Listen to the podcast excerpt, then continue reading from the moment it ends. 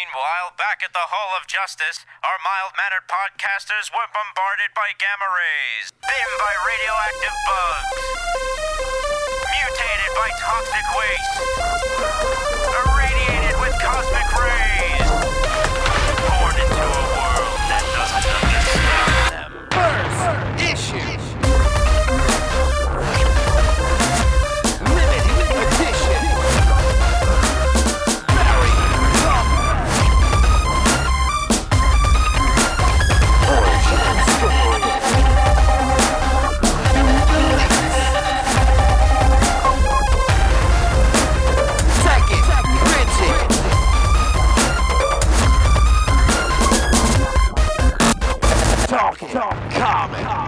Hello, everybody. It is Wednesday, May 21st, 2014, and you are listening to the Talking Comics Podcast. I am your host, Bobby Shortle, and I'm in the house with Steve Seigh. Party! And on the line with Miss Stephanie Cook. Hello. And we are without Mr. Bob Reyer this Ah. week. This is the first time, I've got to say, I don't even know. I'd have to look back and see the episodes. But whatever the first episode Bob was a regular on, it has ne- he has never missed a show He hasn't. since that day. Um, so this is the first time that Bob will have missed a show. Uh, he was feeling really, really under the weather. He still wanted to come, and I basically told him, "You cannot come. You need to rest and take care of yourself." You made the executive and right decision. I did. I did because because Bob is one of the nicest people and best people you'll ever meet in your entire life, and he would have come just because he's a really great guy and didn't want to like let anybody down or, or anything like that. Yeah. Or shirk responsibility. But he told me that he tried to cup, pour a cup of water and then almost collapsed because he was so dizzy. Yeah. So I said, "Dude, you should probably stay home. well, he's got crazy vertigo. Yeah, yeah. Yeah. So he so he, he's at home. He we, we may give him a call on Skype at some point to talk be a little talk a little bit about the um the new Wonder Woman comic they announced Mm-hmm. uh, And- with uh, Gail Simone as writer and E- Ethan Van Sciver as artist for the first uh, story uh, on that one. But we'll talk to him ab- about that. And you know he'll be listening. So, Oh, he will. Bob, get better. yes, absolutely. Um, Stephanie, you were back though. You weren't here last week. Um, Wasn't. You um you went to a con this weekend, right? I did. I went to uh, a, a small con in Minneapolis called SpringCon, run by the Midwest Comic Book Association. Um, it was held at like the Minneapolis Fairgrounds here, not even like a convention center. There's a convention center at the fairgrounds. Um, and I set up tables with Bill Willingham and uh, Adam Hughes, and we just kind of hung out this weekend. The first day was so cold, though. Oh my God. They had like, I don't know, it seriously was like sub zero, and I was like, my fingernails were blue. It was so cold. And, you know, I'd go outside to be like, warm, sun, unfreeze me. Oh my God, help me. Ah, Wow, gives you the accent and everything. yeah. huh? Yeah. So it was so ridiculous, but it was it was a really great show. You know, there was there wasn't like a like all of the kind of big names were local except for Adam and Allison, who were kind of just they loved the show, so they came up. Um, but you know, like Dan Jurgens was there, uh, uh, Peter Krause was there. Um, let me see, Amy Reeder was there, but she she's actually where you guys, so she did travel Yeah. a little bit. Um, she's in New York. I got a Rocket Girl shirt and some prints Nice. And a Rocket Girl sketchbook. What? Oh, nice. Yeah. Bill was really upset because I got the last one. they didn't have those on Free Comic Book Day.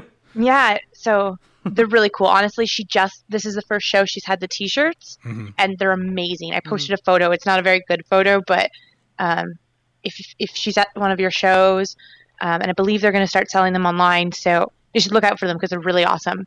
Um, Let me Mhm. see who else was there. I'm trying to think of other other Jeff Parker, Yes. who I, I have an interview with. Yeah. I did, you know, usually at the bigger shows, I don't always have time to kind of sneak off and talk to some of the people there, and especially since they don't really have the time to necessarily stop and talk because people are always coming to their booth. Mhm.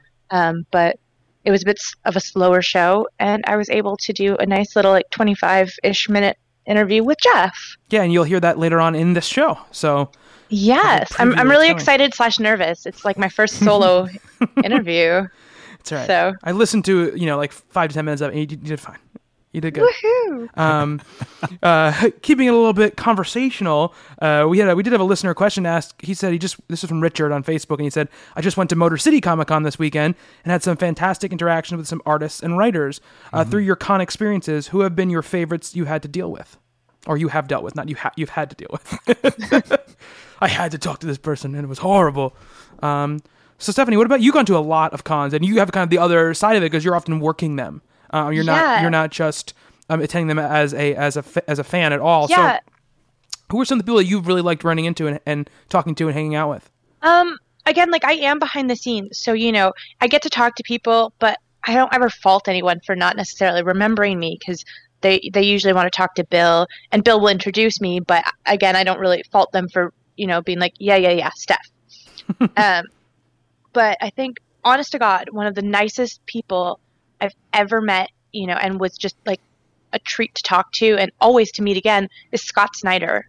Um, you know, like I met him at a show and Bill introduced me and he's he always makes you feel like you're like the most important person in the world when he's talking to you because like it's eye contact and he doesn't just be like hi and then move on like he'll how are you how's your day like he always makes you feel like so special and important and um you know after the first the first time I met him I I ran into him again and he like came up and gave me like a big hug and was like, Steph, how are you?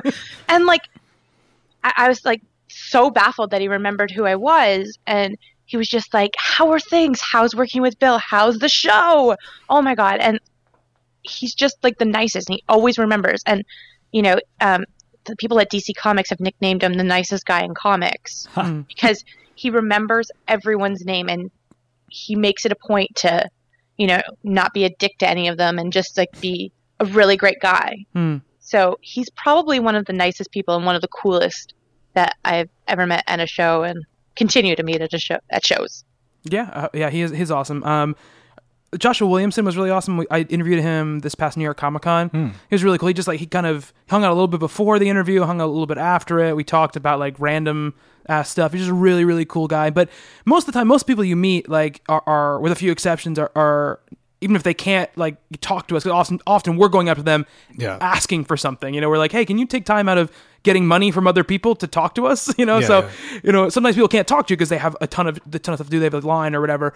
But ninety nine point nine percent of the people, even if they can't talk to you, are incredibly gracious and, and nice. It's cool just to get to talk to those people, you know, and, and put a face to the names that you see, you know, on the on the covers uh, of those books. Yeah, Yeah, absolutely. Yeah. Um, there was, I mean, I'm not going to name any names because uh, that's just stupid. But we there was one artist at the last Comic Con who just he kept saying we we could do an interview with him and told telling us to come back. And every time we came back, he would tell us that you do it a little bit later, and then he'd always be gone like, for the day whenever he told us to come back. So that was a little bit annoying. I'd rather just a no. Yeah. You- You know, just no, I can't do it, or no, I don't feel like it. Totally fine. Um, but like I said, that's the that's the exception that proves the rule of all the people there. Most Right. people are really nice. Yeah. Like I, I find that anyone who's kind of um, short with you or curt in any way, uh, there's some people. There's exceptions, and they're just straight up asshats. but most of the time, it's you know nerds and geeks. We're a socially awkward and anxious people, Mhm. and I find that you know a lot of the times it's not necessarily um, you or them. It's just kind of the anxiety that gets to them. Yeah. Um, so you kind of have to remember that too. Like Yeah. if you ever think anyone's a jerk, it's usually not necessarily them, just kind of anxiety. Yeah, I mean, I know Br- when Brian was helping us out, he got to meet Walt Simonson and at the Comic Con, and he was like, he was like the nicest guy. He, him and his wife, they're like Scott, you know, like they always try to remember people. Mhm. Like he's another one who went out of his way after meeting me like for like two seconds to be like, and he wasn't rude. He was like, I know, I know you. I know you work with Bill. I don't remember your name, and I apologize, but I just wanted to say hi and let you know that I like remember you, and I wanted to see how you were. and I was like, That's very nice. that's really cool of you. Yeah, it is very very cool. See, what about you? Who are some of the the folks? Some of my favorite folks from Comic Cons uh, have got to be the folks from 44 Flood. Um, between uh, Kasra Ghanbari, Menton, and uh, Ben Templesmith, Dave Stupakis, Kelly Eves, uh, that whole that whole group have just really embraced. Anytime that I see them, they're overly friendly introduce me to all sorts of people, invite me to after parties, invite me out to drinks and stuff, and uh, they're just an incredible bunch. But um, aside from them, I, I really enjoyed meeting Becky Cloonan. Uh, she's wonderful, and and once she realized, like I reminded her of who I was, she was totally just like beaming with like, "Hi, how you doing?" she found me later in the con and just made me made me feel special for the time that I was hanging out around her. Um, Agnes Garbowska is lovely. Uh, Stephanie Hans was a great interview. We hung out a little bit after uh, the interview, and she's just super nice. Uh, of course, Kelly Sue DeConnick, meeting with her and, and, and hanging out with her and Bob for a while was a nice time. And I mean, generally, there's, I won't name names. There's been like maybe one person that I've had a, a sour experience with since we started doing this. Um, what I've found in general is that if you're appreciative and and not pushy you know like the, we are press uh, is you know as far as like the badge is concerned but um i think it's all in the approach and they recognize that and a lot of them are just genuinely great people and comic book fans Yeah. you know and i mean i think you would have to enjoy that aspect of of comics to get your name out there and be at these cons uh for the most part because those are your those are your people you know Yeah. so generally it's been awesome Yeah, uh, I remember uh, this past one. I sat down as the last day, and I was walking around the artist alley, kind of getting some last minute interviews, and I talked to Ed Brisson. Mm-hmm. Um, it's always good to talk to writers in artist alley because they generally aren't doing very much. yeah um, they generally have more time to talk, and he was awesome. He was a really nice guy, and uh, Stephanie had uh, Stephanie interviewed me with uh, Michael Walsh, who was he's also incredibly nice, just, just Mm-hmm. my God. super nice dude. He's like one of the nicest people on the planet. I adore Michael Walsh so much. yeah, uh, he's doing the art on Secret Avengers right now. oh cool. Not talented at all. Yeah. uh, great. Yeah, it was really, really awesome. So that's generally the, the rule. I think that people, for the most part, as long as Steve said, as long as you're respectful, um, i and you go in with a positive attitude with them, generally they'll react in that way. Yeah. Sometimes they'll be really busy and won't have time to talk, but that's just kind of what happens. You know, you have to respect the fact that they're there to to get their names out there and to make and to make money. So can i have one more yeah, absolutely. dan slott Oh, okay. met Dan's Dan awesome. Slott, and he was amazing on every front. He was on his way back to his hotel room to write Superior Spider-Man, and took like a good fifteen minutes or so with Rob and I, and basically like laid out the groundwork for Superior Spider-Man for the both of us. I was like sharing notes with us and stuff because he's like, "All right, you guys are the last ones I'm going to talk to today, so you get to know everything." we were like, "Yes." Uh, super, super sweet man though. Yeah.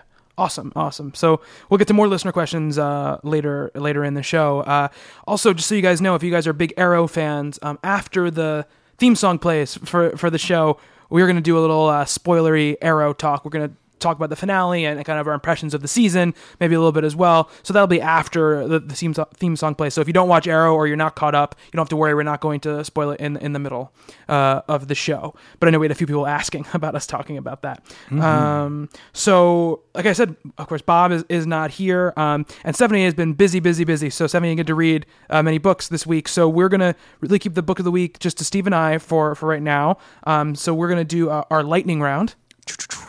Steve, are you ready to do lightning round? I am ready to do my lightning round. All right, here we go. Lightning round, go. Okay, so first year of New York City Comic Con. Uh, usually at the end of the con, third day, a lot of the um, shops and such that are around the con will have sales.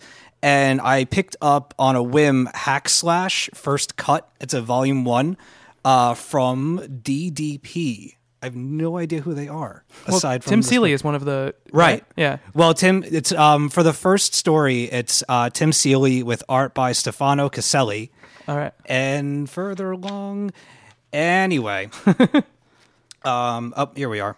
It's uh, again, it's Tim Seeley with oh boy, Federica Manfredi. Oh, oh, the publisher is DDP, is what you're saying. Yes. Oh, okay. Yes. Gotcha. Uh, so the setup for Hack Slash is the daughter of what they call slashers. If you want to think of Michael Myers, Pinhead, all of those guys, this series or this this book treats them as if they were real people and they existed and they were real killers in the world. This girl, Cassie Hack, is the daughter of a, a a former slasher named the Lunch Lady, who also happened to be her mother. Who, when Cassie was in school, would be picked on constantly by kids, and eventually they started to disappear because they would end up in the you know special meat of the week for uh, for the cafeteria. and Cassie ended up basically having to, uh, you know, defeat her own mother. In a mission to right the wrongs of that situation, Cassie has taken it upon herself to hunt other slashers, a la Buffy the Vampire Slayer, Slasher Slayer, uh, along with this big galoot named Vlad, who she thought was a slasher and found out was just like this misshapen hulk of a man, uh, who is kind of like the Lenny to her George of, of Mice and Men. And uh, the book is really cool. It's got three different stories in it. It's got like a pet cemetery, like, you know, psycho pet invasion going on. It's got a spring break slasher story. And in a really fun twist, it's got a Comic Con slasher story that features Skottie Young, Kirk, uh, Robert Kirkman, and Steve Niles as themselves, like all at a Comic Con. And they, one by one, start dying because of a book that they're working on and a crazed fan doesn't like the direction. Feels like he's going to screw it up. So um, it's got like a really fun b movie style slasher flick uh, comic book feel to it uh, it doesn't offer much in the way of death of the killers and the victims but you're not it's not really why you're reading it uh, the chemistry between cassie and vlad is really fun and i actually really want to look for more uh, after this, and it's got a lot of 70s and 80s horror film nods to it as well. Awesome. Yeah. Awesome. It's a good time. Nice. 10 seconds. Yeah. You're getting better. I am. You're getting better. Lightning round. lightning round. Um, so for me, I'm going to start my lightning round here right now. So it's funny, lightning round this week. It's really all a lot of the books I read. I felt like could have gone into the lightning round because I just I wasn't super jazzed really about anything I read this week. A lot of good stuff, just a lot of stuff that really I was crazy for. Um, uh, Ghost Rider number three, all new Ghost Rider number three. Uh, I still think this book is awesome, a ton of fun. Yeah. Uh, crazy. The art by Tradd Moore is is unbelievable. Uh, I really like Robbie Reyes, the main character. I think he's a really really good uh, main character. Uh, all new X Men number twenty seven where we see uh, the the new Brotherhood, the one from the future, uh, reattacking the, uh, the basically it's the Uncanny X Men, Scott Summers' school. Um, we also start to learn where they came from, and uh, you know, in the present day, how they got to the point where they were. Yeah, there was some crazy stuff revealed in that book. Was I was I was like, oh, another issue of all new X Men, and then crazy, crazy, Yeah, crazy, yeah. crazy, crazy. Yeah, some really awesome displays of powers by Jean and, and, and stuff, and Scott. Um, really, really great moments. Uh, the art by St- Stuart Im- Immonen is just unbelievably gorgeous. Mm-hmm. Um, he just does the X Men so so well, and Brian Bendis, I think you know, I, I've fallen off a lot of the other X books, uh, but I've kept up with Uncanny and. Uh, all new, and I those are think mine. yeah, and I think they're just both great. And we had a listener ask actually, he asked me personally, like on on the boards, like what X Men books to read, and I said read those two because they're gonna, you're gonna get the most out of them, and they've been the most consistent. I feel like th- throughout. Um, Afterlife with Archie, number five, which is the end of this first arc, this Escape from Riverdale arc, and what started out was I saw this. I think it was the week the week of New York Comic Con. Actually, the first issue uh, came out, and we, we read it and like, oh, it's it's you know um, it's Francesco Francavilla, really really cool. Oh, it's it's zombie with in in the Archie world. Oh, it's gonna be so funny, right? And what we've gotten is five issues of like awesome, serious, really well written, beautifully drawn and illustrated stories about these classic characters who were shown in a whole new light here. You know, kept true to their form, but shown in a more, uh, I think, adult light, and, and just taken another way for for one of one of these stories. Um, I feel like this issue is not as emotionally uh, crazy as the last one, which was I was a just uh, ridiculous how emotional it was, but it was still awesome, uh, uh, and we get the sense of what the building to the next arc is going to be, and where they end up in the, in the issue. I didn't really expect where, where they're going to be and what they're going to be doing from here on out. Uh, I think it's going to really change the game for for for that series. Um, and I want to say quickly, Batman Eternal. I finally I read all of, I caught up on it, and Yep. I think it's good. It's crazy. It's weird, which It I weird. which I like. I like that at least it's doing something different.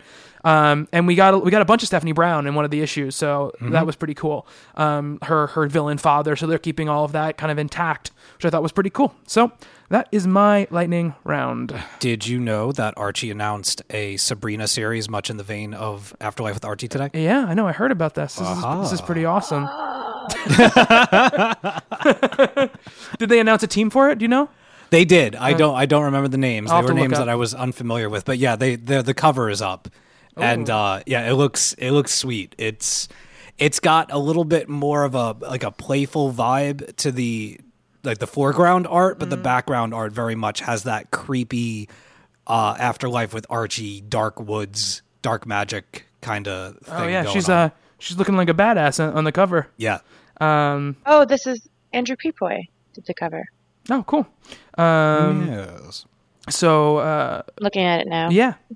So that's cool. I mean, that's awesome. I think that I think diversifying kind of their line of books is only going to help them. You know, keeping those classic Archie books, but also introducing kind of these other ones. I think is a good idea. They Good- got me. Yeah, I think there's a lot of people who look. I, I don't think there's anything wrong with uh, the classic Archie. The more kind of uh, um, I don't want to say cheesy is always like a pejorative word, but it, it it's cheesy in like a great way. You know, it's cheesy in a way that's it, it's aimed for a certain audience, and I think it that needs to be there. But as a as a you know as like- an older comic book reader, I don't really I can't really get invested in reading. Mm-hmm. Let's say multiple issues. Like I could pick up an issue, and go, oh, that's really cute, and then but then not have the feeling to go back. Or something like this, like I love the characters, I think it's awesome, and I want to keep reading it. Well, it's really, I mean, they're very safe, right? They're Mm-hmm. kind of like leave it to beaver safe. I don't know if that tone is carried out throughout the years, but I don't imagine they would have changed it. That's if they still have readers and that book is still selling and still going off the shelves in supermarkets and stuff, Mm. it's because the people that loved it all those years ago are still invested in it. Yeah, Well, I think they get in a lot of really, really, really strong messages. Um, you know, like you think it's kind of just like, oh, which one's he gonna choose, Betty or Veronica? like all the time. But I mean, they do. I mean, I remember reading as a kid. There was one, and this was before like you know gas prices were ridiculous. But there was this whole story about you know everyone hangs out and Archie drives around in his old jalopy.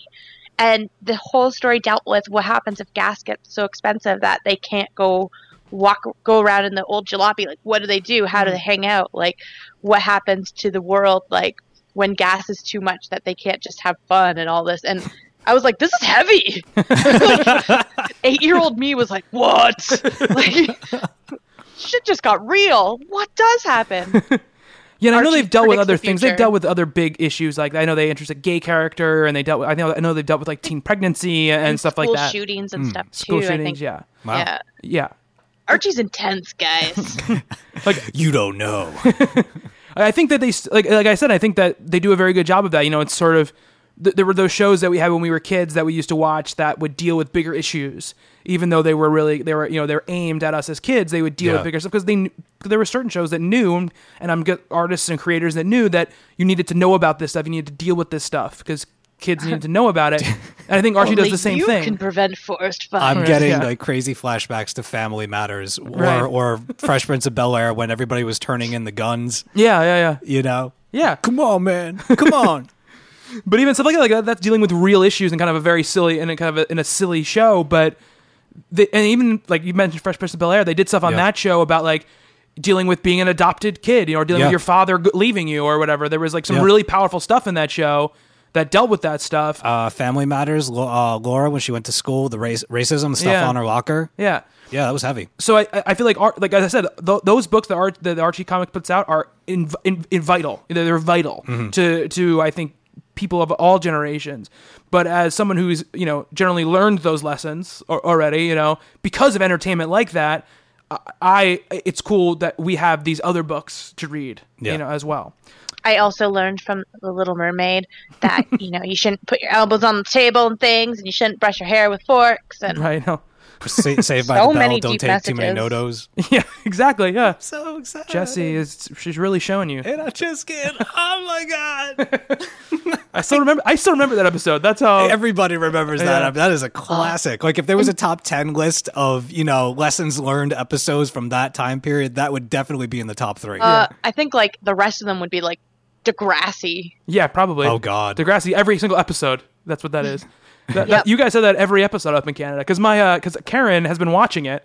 She was rewatching it. She loves that show. Yeah. Think- And, and I watch it. I'm like every single episode is like this is like a the, a more you know message. Yeah, I had like um, it, it's I live really close to the school where it's filmed. And fun fact, Drake Yeah. was on Degrassi. Mhm. For anyone who's a fan of Drake, and I think the guy who's an orphan black, the guy who plays Felix, was also in Degrassi. Really? Ooh. I think. Yeah. But yeah, like a guy took me there. He's like, "Look at, I, look at this," and I didn't watch Degrassi. I'm like, "Why are we at a high school? This is weird.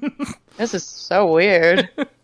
but turned out it was Degrassi. I'm pretty sure I was I was watching an episode and I think I saw Stephen Amell on one of the episodes as well. Oh, really? Yeah, yeah. Well, he's Canadian. I know actor. Kevin Smith's like a huge fan of Degrassi. He, he is. He's a huge fan. They did like a like a, a movie with them. Yeah. yeah. Crossover. Yeah, a crossover with them. It's pretty. It was pretty entertaining.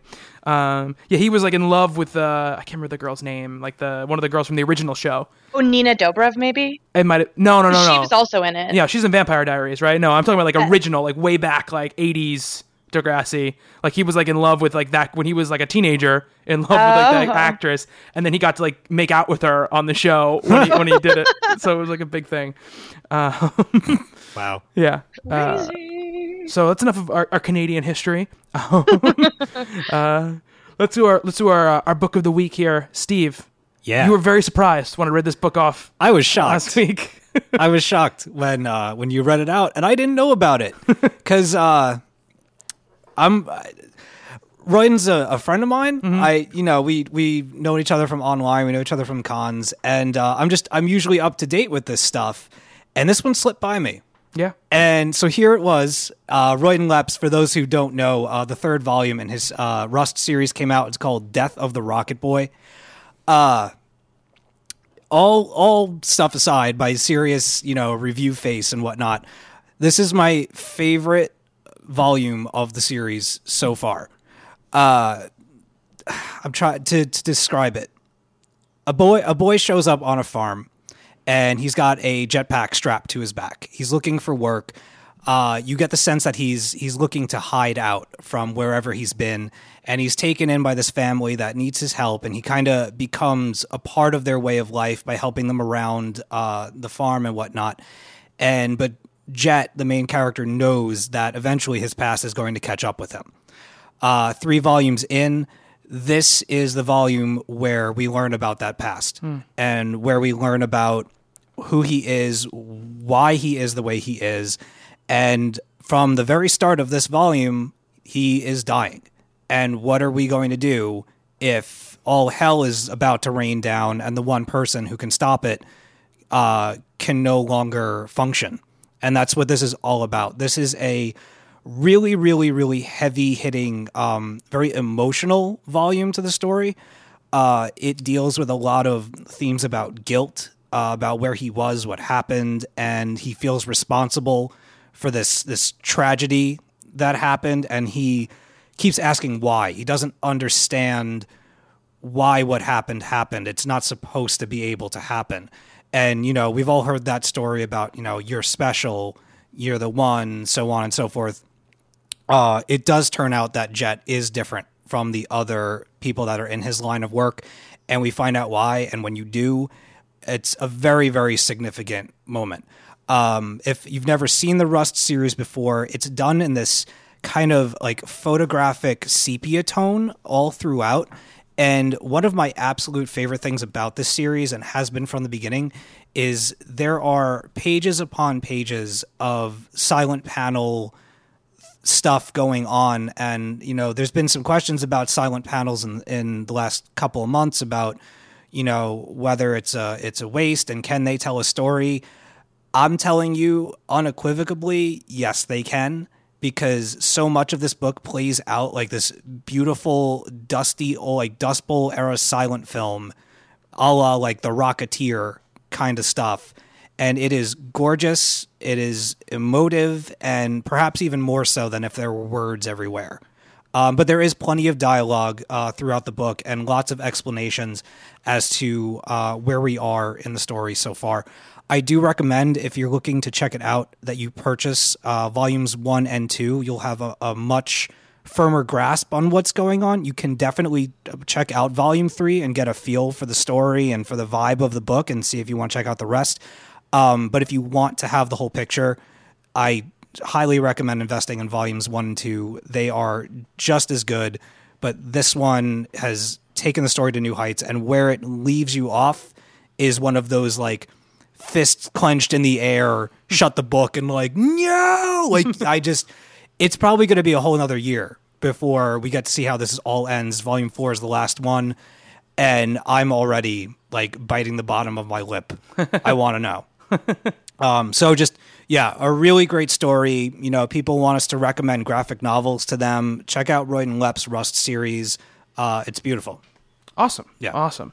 Um, so my book of the week, uh, The United States of Murder Inc., which is uh, Brian Michael Bendis and Michael Avon Oeming. Uh, it's an icon uh, title, so it's kind of Marvel's creator imprint.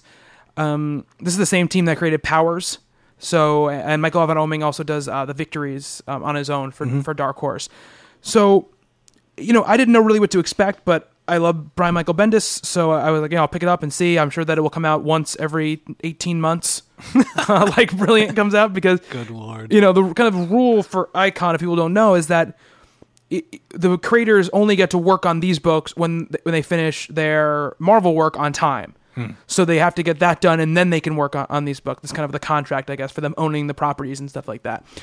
Um, so uh, the United States of, of Murder Inc. is the story about a young man who uh, becomes a made man in the mob and gets sent out on a mission to basically bribe a senator um, in Washington D.C. Now, it sounds very plain and normal, but it's kind of a alternate alternate future kind of thing where basically the mob never got broken up and never got taken down. So it basically owns like it b- controls like the top half of the United States almost like the eastern Whoa. the northeast of the United States basically um is, is what it is what it seems like here and they basically run it there's no there's no one to break them up there's no law to take them out they run it they own it um it's almost like the United States ceded the territory to them and they call it the territories because he makes a big deal when he has to go to Washington D.C. that he's never left the territories before Okay. um, and he's wearing this pin on his on his on his jacket that says he's a made man, which means everything when he's in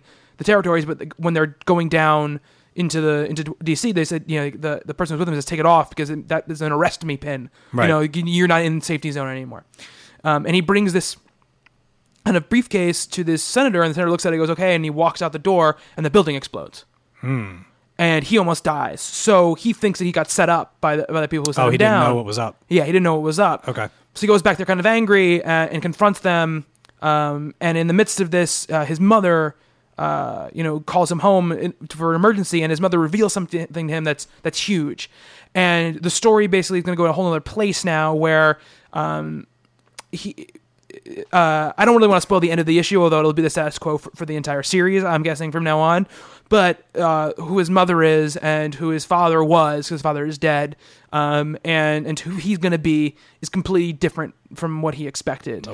Uh, and it might not go along with what the family uh, wants. You know, the the mob family would would would, would appreciate. So it, it's a really it's a cool story. Um, it's very it's long, it's wordy, uh, and the art. It, um, Avon Oeming's art is very interesting. It's very moody. It's got you know the eyes are very very big at, at times. You know it, but it's a lot about color and shading and um, you know what you don't see. It's it's it's very noirish at times. Uh, really plays with you know uh, what the palette looks like. You know what it what what colors kind of um, and the colors are by Taki Soma, which who I believe is uh, Avon Oeming's. I'm gonna get, I, I don't want. I think I read in the back. She's married to She's him. married to him, right? Yeah, that's what I thought. I wanted to make sure because I, I read. I thought I read that. Yeah, they're married. Okay. Um, so they obviously work very closely together, and it's much like I think how perfectly Laura Allred's colors complement mm-hmm. Michael Allred's colors.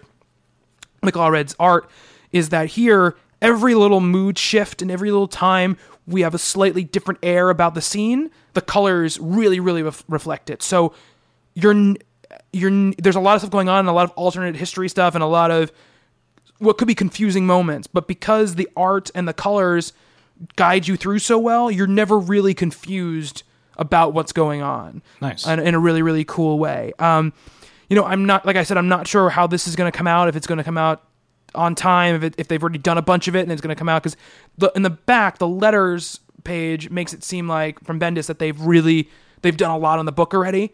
But that could just mean they've worked it out. You know, that doesn't mean that they, they've actually sat down and done it. So I'm not sure about that, but it was a really cool start, and I'm looking forward to seeing you know where it goes.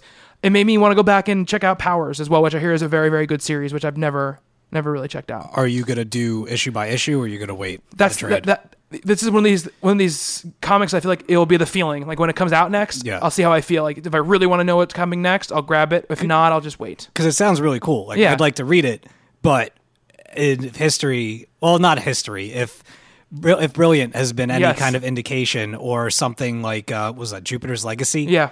where it just you know whenever. Yeah, Um, I don't know if I can deal with whenever. yeah, I know. You know, so, especially for something that sounds that intriguing. Yeah. Um, I kind of think I would want the whole thing, but I like the I like the color palette idea. Um, very cool. Mm. Yeah, it's very very cool. I I, I really really like the art uh, quite a lot in it as well. Um, so that's the United States of Murder Inc. Uh, number one. Uh, so let's uh let's try to give Mr. I'm gonna try to give Mr. Bob Reyer a call here uh, on Skype.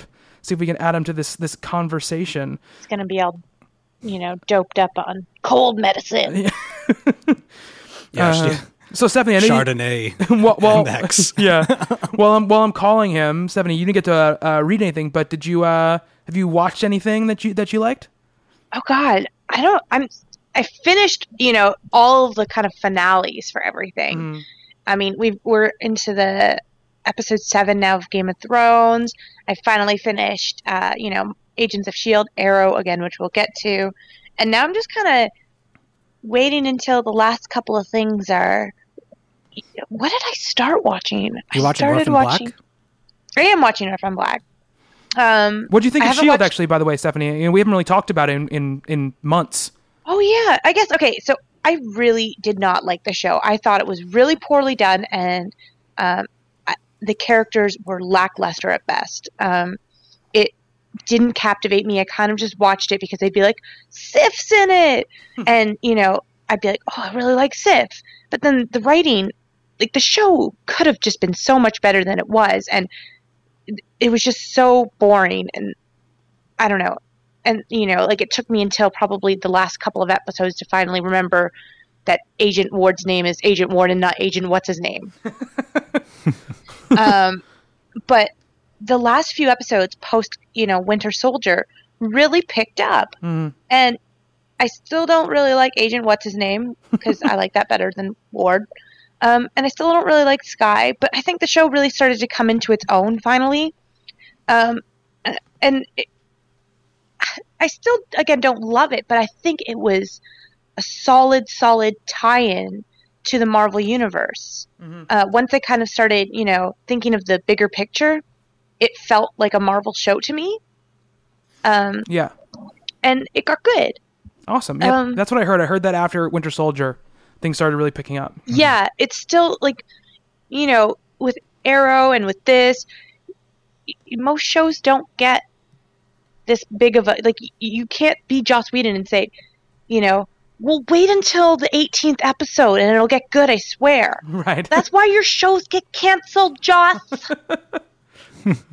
um, you know, people like you know Fox especially, and thank God this wasn't Fox because I'm sure it would have got canceled. You know, Agents of or with Fox, Almost Human, and even Firefly back then. yeah. Um, they got aired out of order and were just ridiculous. But you need to have a solid show right off the bat to capture people these days. We have we're, we're so fickle, and the I, I'm only disappointed that it took so long to kind of get good. Right. Yeah.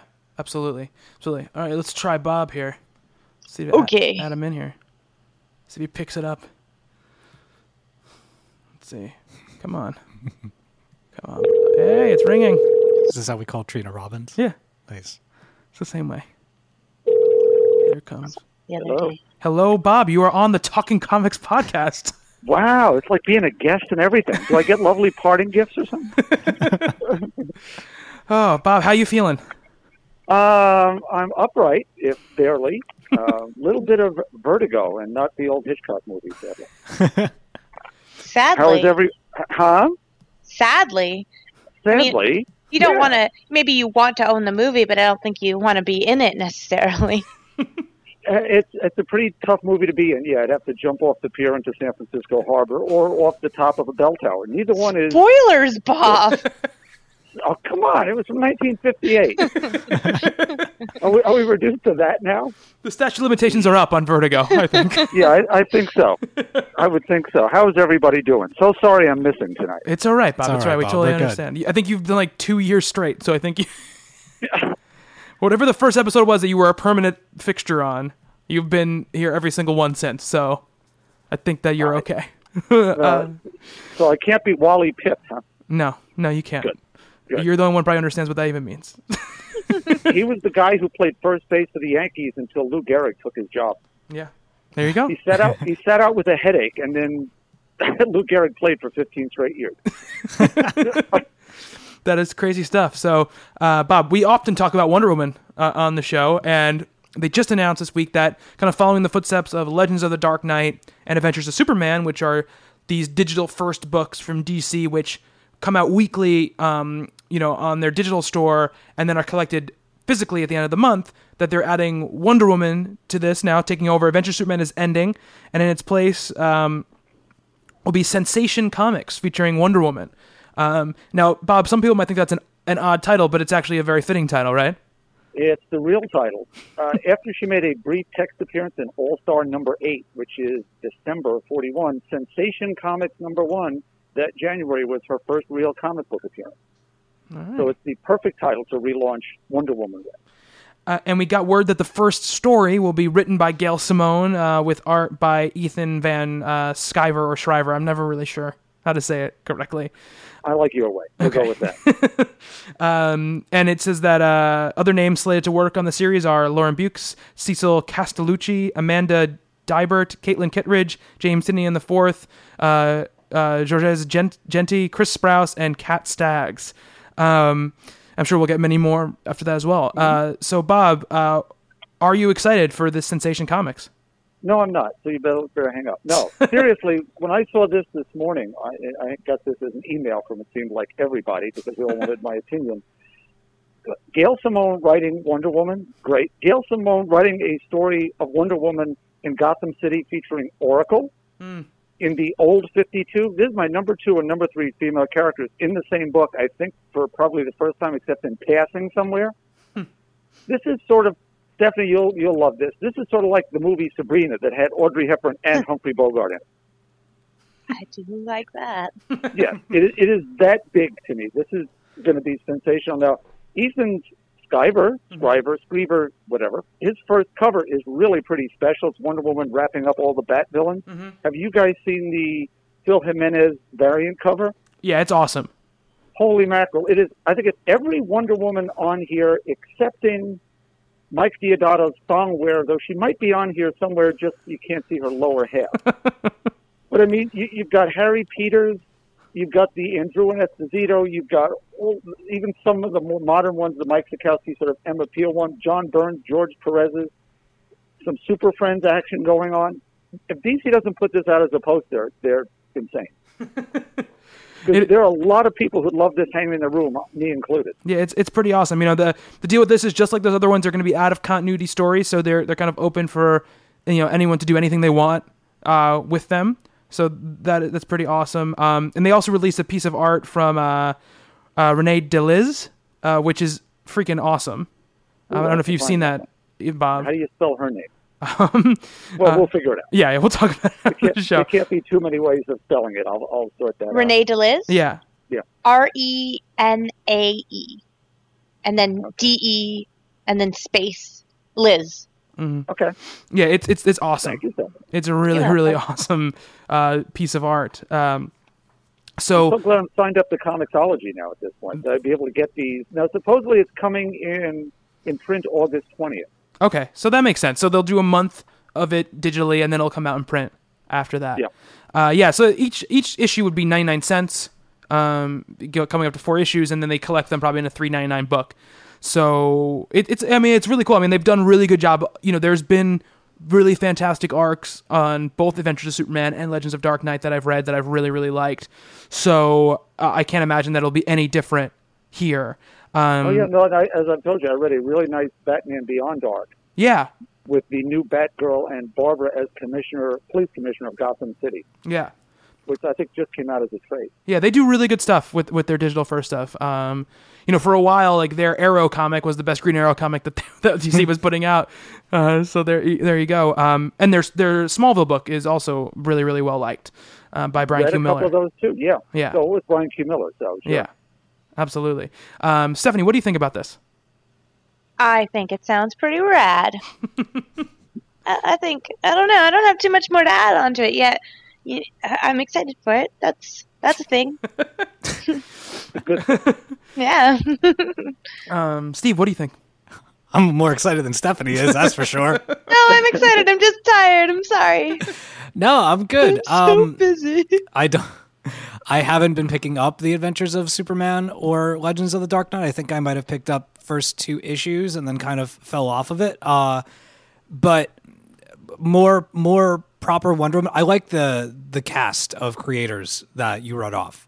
Like there's a lot of people on that list that excite me, whether it be artist or writer, that I would love to see take the character.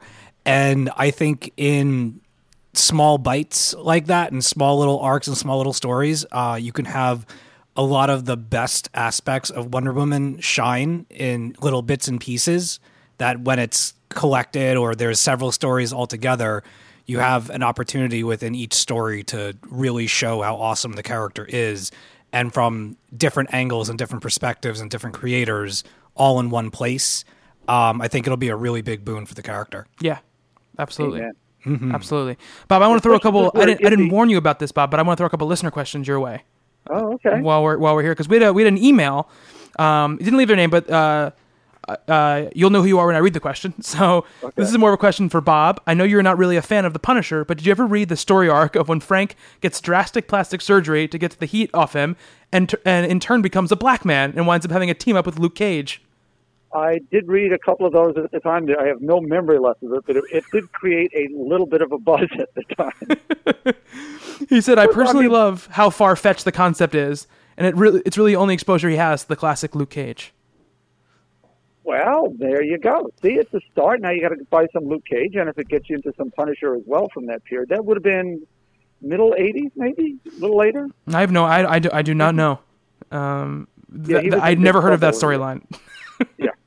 I mean, it seemed like it made sense at the time. It's comic books, right? Well, absolutely, absolutely, They made Lois Lane black for an issue. no, they did. because comic books.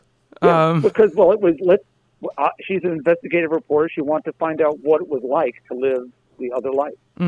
because nothing really says we re- we're really in tune with the world more than blackface. Yeah, it, it, that caused some buzz, but the wrong one. Right, It was, yeah. it was a nice attempt. I would imagine so. Um, another question. I think you're you're the, probably one of the best people to answer this question, Bob, because you have the most history with the characters. Um, but this is from Martin Ramos on Twitter, and he asks, "What run do you consider as the best X Men book to read for an X Men virgin?" Oh boy, I I'm going to tell you at this point, it's the Claremont Claremont Cockrum and Claremont Burns new X Men.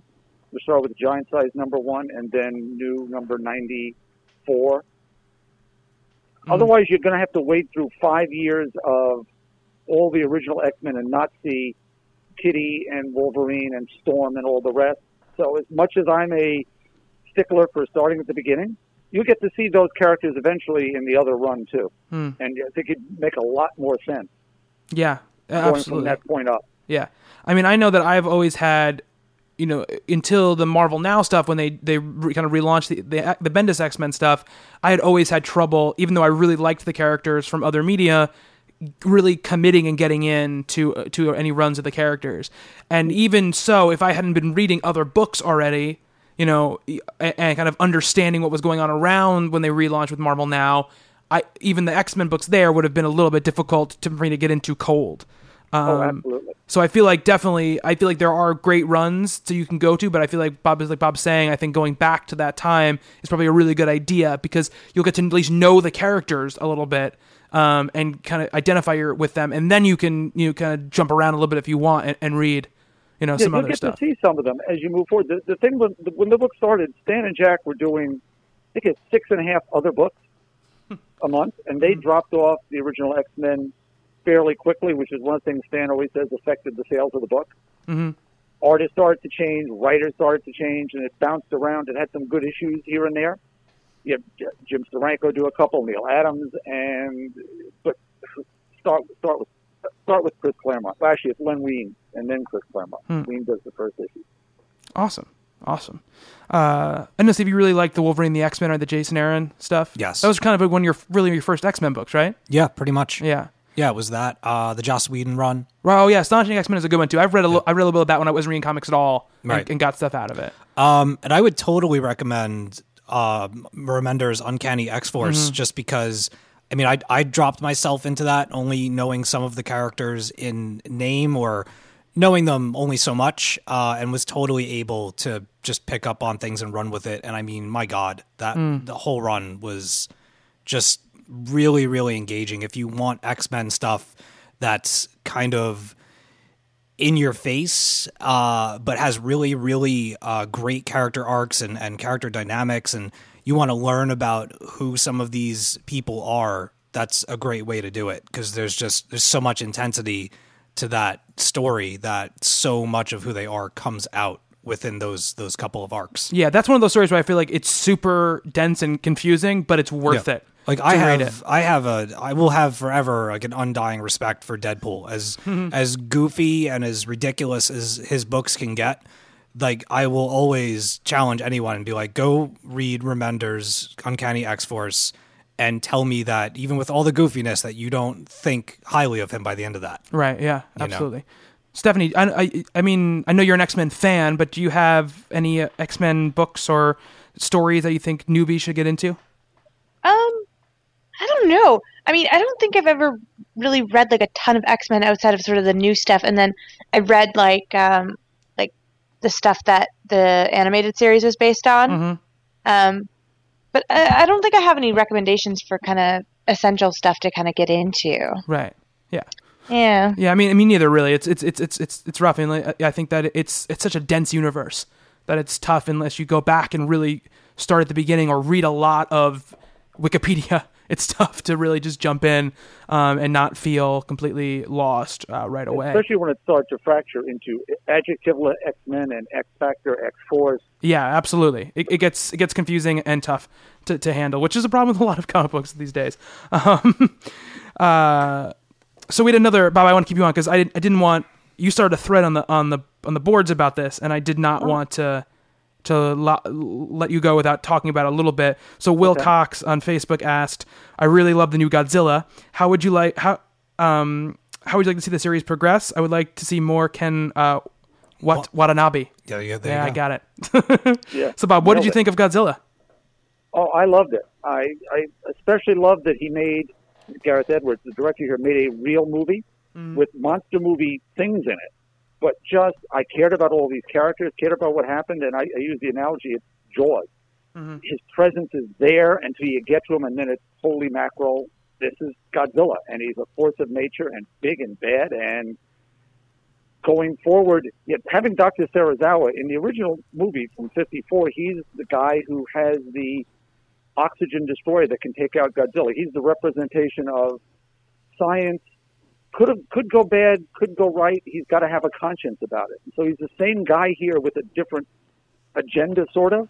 Want to see lots more of him hmm. and some more monsters. Yeah. Now, Steve thought he saw an extra monster. Yeah, I definitely saw something.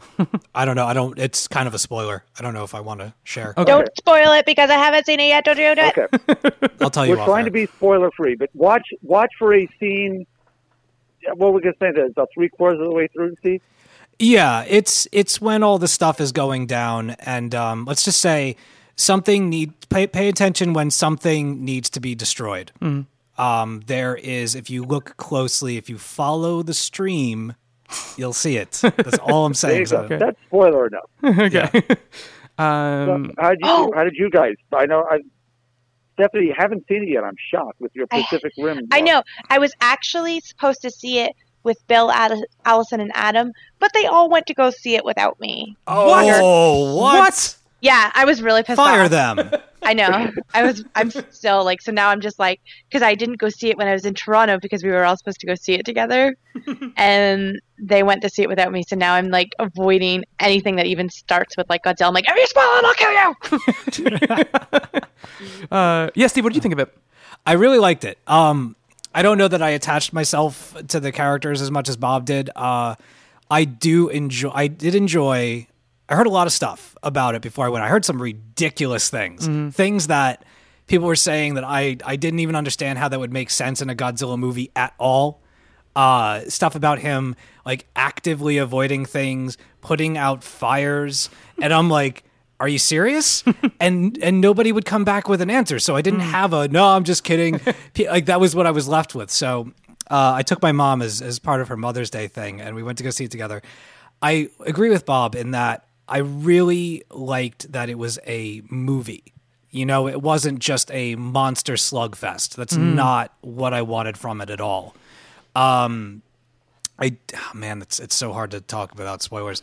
uh, there were aspects to it that surprised me. There were things that went on that I feel like we were we were getting there, and then they would take them away from you. Um, my only problem was was that I think that there there was a better story within the movie that we didn't get to see, and that would be Ken Watanabe's character and the Godzilla character. I was much more interested in him than I was in Mister No Personality, son of Bryan Cranston. I don't know. I Boy. liked him a lot. I I once I realized who he was actor wise, I thought he did a very good job. But I didn't between him and his wife, um, oh my god, Olsen Elizabeth Olsen. Elizabeth Olsen, who was wonderful. She was she was great. But like all I knew about her was that she was the wife of an army dude and a nurse. And that's it. And he he works in the bomb department of the military. And that's it and I just for as much time as we spent with him because they kept going back to him, I just didn't find him to be very interesting. But the movie itself, I mean, the last hour of that movie was the reason I went to go see it, and it did not disappoint in that regard. Uh, really enjoyed the design for Godzilla. I thought it was perfect for for having a Godzilla movie. Now it was enough of the old and enough of of new to make it uh, really cool, and uh, maybe have uh, beasts that he's going to fight in the future. Maybe have them be able to do a little bit more. But again, if they're already planning a sequel and they're doing things, and like I said, I did see something in the movie that nobody else seems to have seen. Uh, maybe if they go in that direction, it'll be even better the second time around. But I really, people had me scared. Um, I did not know what I was walking into, and I wanted that movie to rock. And all in all, I really enjoyed it. I had a good time with my mom. We laughed. We we you know hoot, hooted and hollered when the destruction came. My mom actually pumped her fist toward the very tail end of the movie, uh, like kind of one of the last scenes with Godzilla. I will cut you if you say anything I'm more. not. She just she was just she just like she pumped her fist in the middle of the theater. She's like, Godzilla's awesome. She's so cute. Um, yeah, I mean, I just saw it today actually, and I, I really, I really liked it a lot. I think that Gareth Edwards makes a lot of ballsy, really ballsy choices to me, um, and not even the fact that the, the monster does show up in full form. You know, probably not even a ha- not halfway. It's less than halfway. It's probably a third of the way through the movie. You really see the, the monster in full for the first time. Um, but that's a that's a choice. But that's a choice made because he wants to establish human characters before he j- dives into the destruction. Yeah. uh, which I think is is a good move from him. Um, I, I think that the other thing that's really ballsy about it is that he makes a point to show the destruction from the viewpoint of people, and not not there. There aren't very many. There's barely any really times where you see destruction that a human being couldn't be seeing it from the angle in which Monster Vision. they're shooting it from here, right? It's not the, the camera is not oh we're from Godzilla's perspective, you know that it's never the over the shoulder Godzilla. yeah, cam. exactly. It's never like that. It's it's very much from the people on the ground's perspective, and I think that keeps the movie very grounded. And I think that what it does, what it does interestingly is that I think that Pacific Rim when it came out last year, Pacific Rim is an awesome big ass monster movie, mm-hmm. but Pacific Rim is celebrating, you know, kind of that um, over the top kind of I think pulpy. Um, you know, very broad strokes type of movie. You know, Yeah. in in the best way possible. You know, it, it, it has kind of archetypal characters that represent things more than having characters who are actually, you know, flesh and blood and have, have issues and stuff like that for the most part. But it does it so well and it's so freaking cool and awesome. Godzilla is more like Bob said is more dealing kind of that Jaws territory where it's very focused on small human stories and then relates them to this giant thing that's happening as well and keeps the tone the tone is very serious for the most part of the movie i mean there's obviously some uh, like slight bit of camp involved just because of what is happening at times but only in the in the best ways possible only in that kind of very sci-fi way you know um and i, I thought it was just I, I, it was the the best version of this movie that I could have imagined happening right now. You know, Mm-hmm. uh, and it's great that now this is the Godzilla movie of record and not the Yeah. the one that came out you know however long ago that was. Yeah, very excited about that. Yeah. Wash the taste out of our mouths. Yeah, and where want the series to go? I mean, I just you know they did something in this movie that I didn't expect, like you were saying, um, Mm-hmm. with Godzilla. Mm-hmm. So. Uh, you know, I don't know. I think if they if they kind of follow the formula of all the other Godzilla movies that have ever come out, then it, they'll change it up a lot. Um, He's Rocky. but I want to see him fight like uh, you know Mothra would be awesome. Yeah. that would be really really cool. Um, and we'll have to see what happens with that. But uh, I I can't wait for you to see it, Stephanie, because it's like right up your alley. I know. I wanted to see it opening day, but they were like, "No, no, you can't go see it. You can't go see it. You have to go see it with us." And then saw it without me. Boo. Flat levers is what we used to call it. Yeah. Boo Yeah. on that. So I'm like, I. I'm avoiding everything to do with it. But Except um, for the podcast. Yeah. can I quickly mention a show that I didn't? I I, I don't know how this I spaced on this, but um, we've talked about the League of Extraordinary Gentlemen on the show a bit, Yeah. and I started watching Showtime's Penny Dreadful. Oh, right, right, yeah. And Patton Oswalt, he he tweeted the other day, um, if Penny Dreadful is an apology for the League of Extraordinary Gentlemen, then apology accepted. and it is so good. It is totally what League of Extraordinary Gentlemen should have been. Is that what it's supposed to be? It's not supposed to be that, but it's No. sort of. Can can you give the premise, Stephanie, real quick? yeah. So the premise is kind of um, like this, like not uh, they're not even really like a society or anything. I was going to say kind of like a mystery society is out kind of basically Allan Quatermain. Um, his daughter's been kidnapped by vampires, Okay. and he but he, it's they're scary. The vampires are like terrifying, Mhm. and um, these the people that he's kind of recruiting um, are trying to help. He's trying to find his daughter basically and save her from um, the clutches of the vampire. But it's not as hokey as that. Like the whole premise isn't, you know, like out of the two episodes so far, they've spent like kind of five minutes talking about his daughter. The rest is kind of like the recruitment, and Billie Piper's in it. Um, Ooh. oh, Josh oh my Hartnett. God. Josh Hartnett's in Seriously? it, who looks like he hasn't aged. He's a vampire. Um, Eva Green, Perfect. who is amazing. Yeah. Wow, I'm gonna have to check this out. Yeah, and Oh they're my all God. they're all literary characters, right? Yes. Oh, And there's- I- cool. I can't say anything. Like I want to tell you guys like who shows up and stuff, but like, oh my god, this this the cliffhangers at the end of the first and second episode are just like, what? No, you can't do this to me anymore. what channel it's- is this? Showtime. it's Showtime, nice. and it's on. It's so scary too. Like it, it's really. It's not. I mean, it's not scary, but I'm super jumpy and I'm a wimp. Um, Timothy Dalton is Sir Malcolm. He plays like the Allan Quatermain kind of dude. Hmm. Um, and yeah, and oh, there's other people I can't say who they are, but there's a good cast of people, and they are in it. That's Awesome. awesome. Yeah, I really want to watch that show. Yeah. Now I have something to honestly- watch. I love Orphan Black. I love Game of Thrones. This might be my new favorite show, Wow. All right. and this might be something. like my thing to watch like religiously for the rest of the summer. It's so good. That's awesome. Sweet. So, and again, like, because I, I again I'm in Minnesota right now. If we didn't say that, but uh, we watched the first. I rewatched the first and second episode here again last night with Bill, Allison, and Adam, and Bill and them like loved it as like you know big fans of the League of Extraordinary Gentlemen as well, Mhm. and they think it's like top fucking notch. So Awesome. that's insider Cat's info. pajamas. Yeah, it is the cat's pajamas. Oh, I want pajamas now. and cats. Cats Fantastic. on it. Um, so one more thing before we, we let you go, Bob. In the email I sent out about the show, we, obviously we have Days of Future Past coming out next week. Indeed. and we're I think we're all pretty super psyched about that movie and and, and to, to talk about that and see where that takes the X Men universe. And we're getting a lot of X Men on the screen in, in that movie. Um, but uh, you know, we there's a lot of X Men we haven't seen yet. You know, and we've talked about this quite a bit about all these different characters and and stuff. And um, not really a formal like number one, number f- you know whatever. But uh, uh, uh, I, can I think about five people that you want to see in X Men movies that haven't been in X Men movies yet. And Bob, I wanted to get um, your opinion on that. Well, I'd like to see the real Juggernaut. Mm. If he if he counts as he's an X Men Yes. character, that'll be an X Man. Yeah, absolutely. but that X Men universe character. Sorry, doesn't have to be one of the heroes. So certainly would like to see Dazzler Yeah, because I'm a fan. Though I don't know how you do this. It's not the disco era anymore. Maybe it's a throwback. yeah. I mean, they kind of do it. I mean, they could because they're obviously they're if they if they stick with the first class timeline, you could absolutely do disco. There you go. she right. does make an appearance in Origins.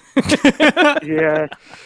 I know, we try and forget it. Yeah. Yeah, that doesn't count. That one's out. I also think Bryan Singer is just forgetting about it because I've heard from reviews of the movie that all the kind of things that were annoying about the X Men continuity that he didn't really like, he just just ignored them basically when he made th- this movie. So Like to see, like to see Magik, yeah, yeah, that's one of mine too. Definitely, Magik will be awesome.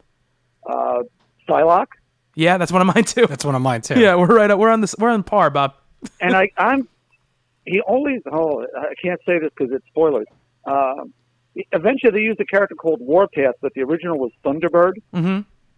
He's in the first, you know, giant size number one, Mhm. and really interesting Native American character. Interesting. Which you know, for representation, let's go for something we haven't done before. Yeah, Does that get- absolutely. That, that, may be five for me. I think that was five. Yeah. Um, Stephanie, do you have any characters you haven't seen yet that you want to see? Yep, going on the assumption that Origins didn't exist. Gambit. yes. Yeah. Which we know we're gonna get. We're gonna get some Channing Tatum Gambit. Yep. And even though she's been in the movies, I would like a proper version of Rogue Mm-hmm. because that version that's in X1 and 2, you know, I couldn't even focus on those movies. Those movies are still terrible to me because, like, every time I watch them, I'm in a rage about what they do to her. I'm like, ah, ah, ah, Rogue, Rogue, ah, Rogue. like, just have like a hissy fit. Um, so that, and then I guess, like, yeah, Psylocke Magik. Um, I'm trying to think of if there's anyone else that would be a good addition. Um, has Domino been in any of them? Oh, that isn't one of mine. I don't think so. feel No, like she- she Domino been. would be a good, Yeah. good Yeah. addition. of course you do. Yeah. fills a spot that isn't being taken by anybody too. She has a great power set. Yeah. Absolutely. Um, for me, like you said, S- uh, Psylocke definitely, Magik definitely. I think that they both be awesome. I have another real one. I'd like. I I love James Marsters, but um, I really want to see a real Cyclops.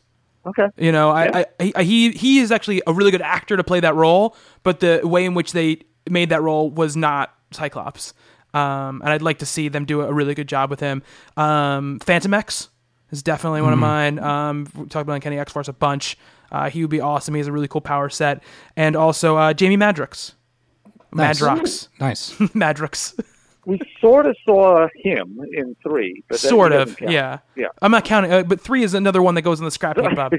Three and Origins don't count at all. Yeah, no, they don't count. They really don't. Um, yeah, those are the those are the ones I would love to see. And as far as villains go, I'd love to see Mister Sinister. I think that'd be a cool one to do. Absolutely.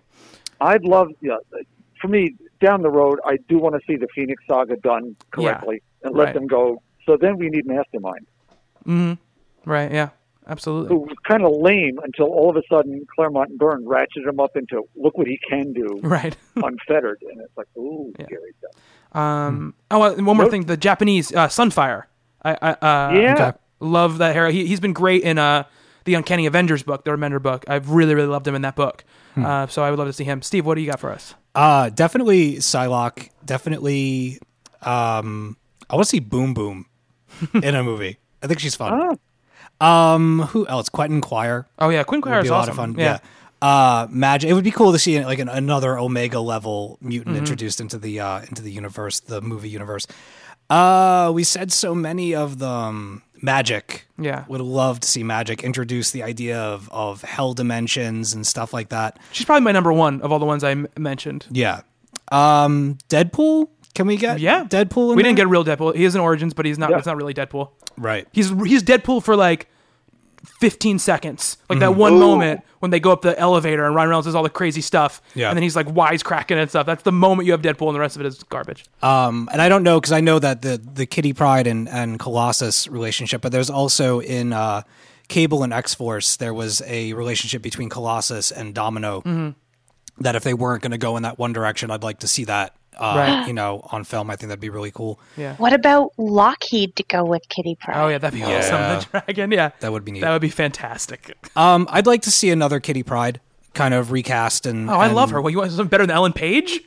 Uh, yeah, better than Ellen Page? I kind of do. Who's better than Ellen Page to play that role? I don't. I fine. All right, fine. Keep her in the role. Give her more to do. Okay, that's fine. I agree with I, you on I- that. let's put it this way: I don't remember her worth a damn from those movies. she was the only. She was only in three. Uh, Okay. Thing She was the only three. thing I liked in three, basically. All right. yeah. No, that was the the whole the whole Juggernaut scene. Yeah. Ugh, She's God. re- that, that that she's the one thing worth it about that movie to me. Uh, Mm. they should do a, an Emma Frost without fucking January, January Jones. Jones. Oh yeah. Yeah? So funny. I The ice forgot. She, I almost put her on the list because I forgot that January Jones played her in that movie. I totally forgot. She's like Agent What's His Name in Shield. Agent Ward. Agent Ward. Yeah. I only so know his name that now you because don't actually remember. I only know his name now because you said it like four times on the show because I never remembered it before. I know, me neither. I've just caught up, I guess. Oh yeah. How about Pip the Troll? But Some he's brood. more. I think he may belong to the other guys because Oh, he's really? a Adam Warlock character, so that could belong to Marvel Studios. Mm. Did you hear about the rumor about the Submariner movie, Bob? Yeah, Universal still has it. Yeah, Universal still has it.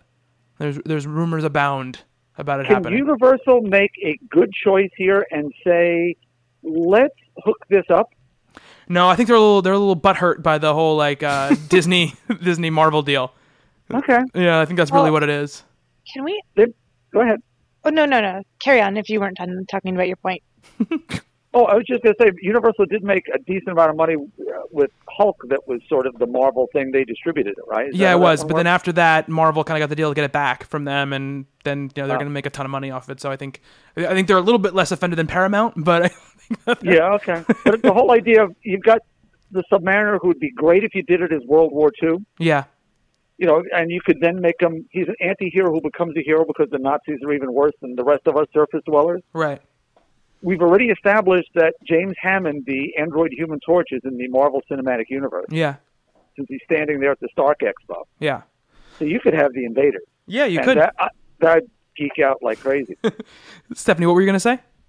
I, I know you didn't want to talk about this, but can I just say that if that, you know, speaking of the movies that are possibly coming, if the the casting rumor about Doctor Strange is right, Oh, the then yeah. like, oh, please. What's be that? What's the? I didn't hear this. It's an What's the IMDb thing. one? They put somebody as Doctor Strange. Who was it, Stephanie? Um. Oh shoot, the guy from the Mummy. Um. That Brendan like, Fraser. No, not No. Dear Just God. relax one second, you. Uh, I can't. I can't remember his I'm, name. I'm finding his name. Hang on. I would Uh, also That like to see Blindfold. Oded Fehr. yeah, He's Oded the guy who plays like the guardian. I'd be down with that. Yeah, Yeah. Right. I like Oded Fehr a yeah. lot. Yeah, I know. That's what I'm saying. It's gonna be. It's totally not gonna wind up happening. And I texted it to Bobby, and he's like, "The only. Th- what did you say, Bobby? I said the only thing. Uh, I said IMDb is almost as unreliable as Bleeding Cool. So Whoa. Oh, but yeah, not like war, but I know. Comics, bleeding cool. I'm. I'm just like super excited of the possibility. yeah, like I like him. yeah, he's I- awesome. Yeah, he's Yeah. great. He was great in Sleeper over Cell. the Did moon, if that was real. Yeah, that's awesome. Did you ever see Sleeper Cell? I didn't. I don't think so. You'd like it. It was really good. It was only two seasons, Oh, I oh I remember it- when it was on. I never saw it though. and it has the dude from Almost Human in it as well. Oh, okay, cool. Yeah, super good. Nice. Awesome. Awesome. Um, so we have a lot more listener questions to get to, but I want to do is I want to take a little break and we'll come back and we'll play Stephanie's interview with uh, Jeff Parker. Um, and then we'll do some more listener questions. But Bob, you're going to leave us now. So um, s- out of here. So I'm so sorry to have missed, but at least I got to participate in some ways. oh, I absolutely, Bob. a- a Thank you so heck of a much for joining in with us. Your streak continues, Bob. You're, still yeah, haven't missed you're a still show. you still haven't missed a show. There you go. I, I look. I had. I've got nothing coming out next week, basically, except something that Stephanie's ready to review, the Black Canary Zatanna comes out today. Oh, nice. So I can use this week's books of the week for next week. they're, they're not even time sensitive, so it won't be so bad. All right, awesome. Uh, well, Bob, thank you for for uh, for getting up enough enough of your health to, t- to talk to us. Now go and rest, feel better, and come back strong next week. Thanks for the good wishes, guys. See you next week. Take All care. Bob. Bye. Okay, bye bye. All right, so Bob has left us. We're going to take a little bit of break. We'll come back with our interview, interview with Jeff Parker, and then we'll come back after that with a few more listener questions.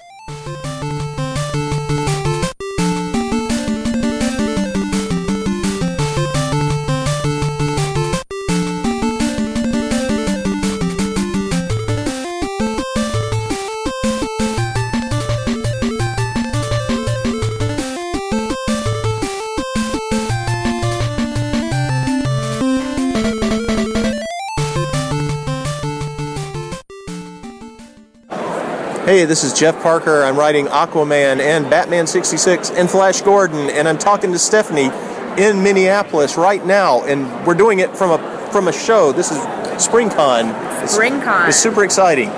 It is. Thank you for joining us. Or me, I guess, more specifically. Um, so we, we didn't really discuss what to talk about, so I guess we're just gonna we're just gonna Do you like comics, wing it. Steph? I do. I think this is actually the first time.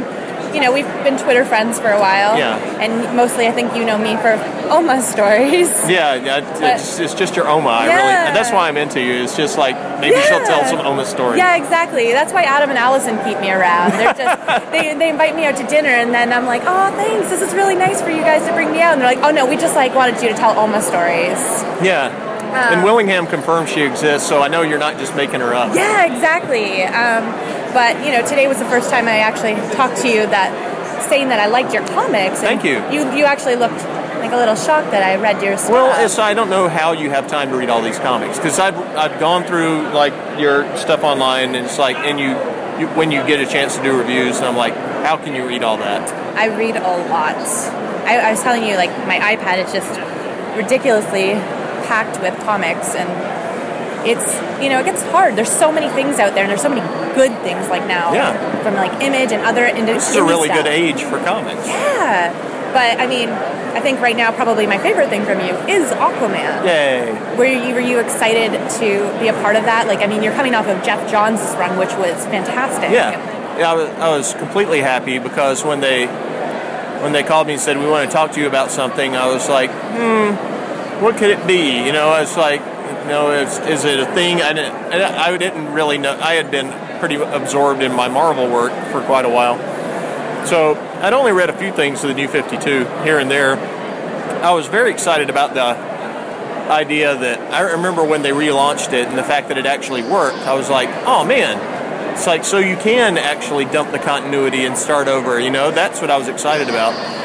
And uh, then when they said it was Aquaman, I was like, good, that's the one I think turned out best. You know, I felt like they just restored him to the essence of his character. They made him a serious character. Like he wasn't, you know, something that people could laugh at anymore. Well, they had done that in the past, but what they had always done is change him into something he wasn't. You know, it was always like, and some people are like, it's Game of Thrones under the sea and blah, blah, blah, which is something I don't think actually works for very long. I feel like when you, the longer you keep Aquaman underwater, literally, the, the, the readership goes away. Uh, it's the fact that he is from a strange place and lives underwater and comes up, you know, and is mixing it up on land that kind of makes it interesting.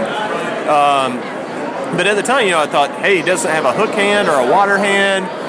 He's not uh, babbling like he grew up in Atlantis all the time because, you know, Jeff put him back to the thing where he grew up on land. Uh, he went to a regular high school, which I played up with the high school reunion. And because I thought, you can't show Batman or Superman go do that. It was fun. I Yeah. That was a great little spin on He's it. one of the few DC characters who's public. So you can do all kinds of things where everybody knows who he is and what his name is. And he's he's just used to it. and he's used to kind of like the shit that happens and kind of you know people's perception of him. But Mera is not like she doesn't want to put up with any of that BS. And Yeah, Mera's not the kind of character who puts up with much, and she just she's a, you know obviously a super fun character. She gets to be the wild card all the time. And the fun thing to me about writing it is I like to not let Aquaman keep her, try to keep her in check. He just like, well, that's what she's going to do. That's why I like her. Yeah. And, you know, that, and it, it makes a great dynamic. Yeah, totally. I mean, like, I don't know. I think it's great. Are you, Cool. are you set to do, or is there a set number of issues you're going to be working on, or are you I'm, just I'm on it for the first. Yeah, indefinitely for now. You know, Very it's like it, it- everybody told me they like what we're doing, so it's like good because we're going to do more of it. Yeah. Well, we have a big, we have, we do. I am actually building up to a big storyline, but I'm kind of sneaking it in, and I'm wondering if people have even noticed some of the where it's going, because you could probably guess it at this point. I'll tell you when we're not online. All right. Yeah. All right. Um, and you've got Batman 66 right now, too. Yes. And how's that TV been? Batman that everybody likes. Yeah. I read the first few issues. I'm not caught up, but I mean, it feels like the TV show, Yeah. you know, in the comics. Like you've written it so campy and fun and just, you know, ridiculous. It's great to well if you go back and watch the shows. Uh, everybody's always surprised if they haven't seen it in a while to, to realize, oh yeah, it actually is pretty good, and it holds up really well. And it, it'll obviously be uh, a big thing later this year when the DVD sets come out and everybody can watch it again. Who doesn't necessarily have MeTV or whatever. Um, but yeah, I just try to when I when they offered me that job, that was another one that I jumped right on because I was like, I was deathly afraid somebody would like make fun of it or whatever. I mean, you can make fun of it to an extent, but I wanted to. I, I felt like Batman's always in on the joke, and you know, the humor shouldn't be. The the worst episodes are when they try to be funny. It's just better to play it straight, like a straight story, and then the overtop qualities of it, you know, let the humor come out. Uh, The way Batman is the best at everything and is worshipped literally by everybody around. You know, it's a fun thing to indulge in that you can't necessarily do in the regular comics. And he's got a cool car and he rides around in the daylight. So, I mean, if you ask creators and you're saying, like, what book do you want to work on? A lot of them will say things like Batman. Yeah. But, you know, was Batman something that was on your dream list? And if so, like, was, you know, this version of Batman the one you wanted to do specifically? Well, Batman always is because he's just looms large in my little uh, my psychic landscape. Because, like, as I was saying online on Twitter the other day, Gabriel Hardman and some others and I were talking about how we'd like to do a kind of bigger version of what he and I did in the, the in the Legends series, where we just did a very street level Batman. And there was only a tiny bit of tech, and you didn't even see a car or anything. You know, it was just, and the and the whole uh, crime was guys knocking over a liquor store. And I just wanted to show that this ordinary crime going on, and Batman goes after it as hard as he would anything else. You know, it's like Joker poisoning people, whatever, guys knocking over a liquor store. He's still going to give it 100%. Yeah, these are all things that affect his city and ultimately, Yeah. you know, Batman. You so know, I don't he- I don't have one particular one version that I have to have of Batman, but I would I would like to be able to do that one too, just because I feel like that doesn't get explored nearly enough. Uh, just show him all stripped down with barely anything except a few things in his belt, you know. Yeah, he's written very. I mean, like I really like Scott Snyder's run on it. Yeah, but Scott's it's, brilliant. Yeah, it's very much. But you, you can tell that Scott's background is very much in horror. Like it's a very dark, dark, dark Well, and, take on and Batman. Batman supports horror really well, Yes. so tha- that's why you can go that way with him and it works. Uh, you can go sci-fi with him and it works. You know, it's uh, it, it, he since he's essentially a pulp character too. Almost everything works with him, and you can't do that with all the other characters. You know, it's it's pretty impressive. Um, but yeah, I mean, we, we've talked And he's about got a cape, and that's pretty cool. It is pretty cool, and the Yeah. cowl. Yeah, I tried to wear a cowl the other day at my friend's house. She, her and her boyfriend have like every single replica, everything ever, and I have like this newfound respect for Batman now after trying to put on the cowl over my hair and it was How like hot it ripping it, out, and I was just like, how can he do this? Of course, a fictional character. Yes. But all I got was like the mask like to my forehead before I was like, no. no, I, I got to take this off. Yeah. I'd much rather dress as Robin. Yeah, exactly. Or dress my cat up as Robin. Aw. nice. But I mean, so DC stuff. Kind of covered a bit of that. What's your independent stuff here? I, I read Bucko, which is fantastic, Oh, with you. Erica, Mo- Erica Moen, Moen, yeah. and that's very, that's based in your hometown. Yeah, well, we never actually call it Portland, but it's all It's ba- it's, Portland. it's all Portland. I've visited Portland. It yeah, looked like Portland. It's, it's pretty much it. And but I wanted it to also to, to work for people.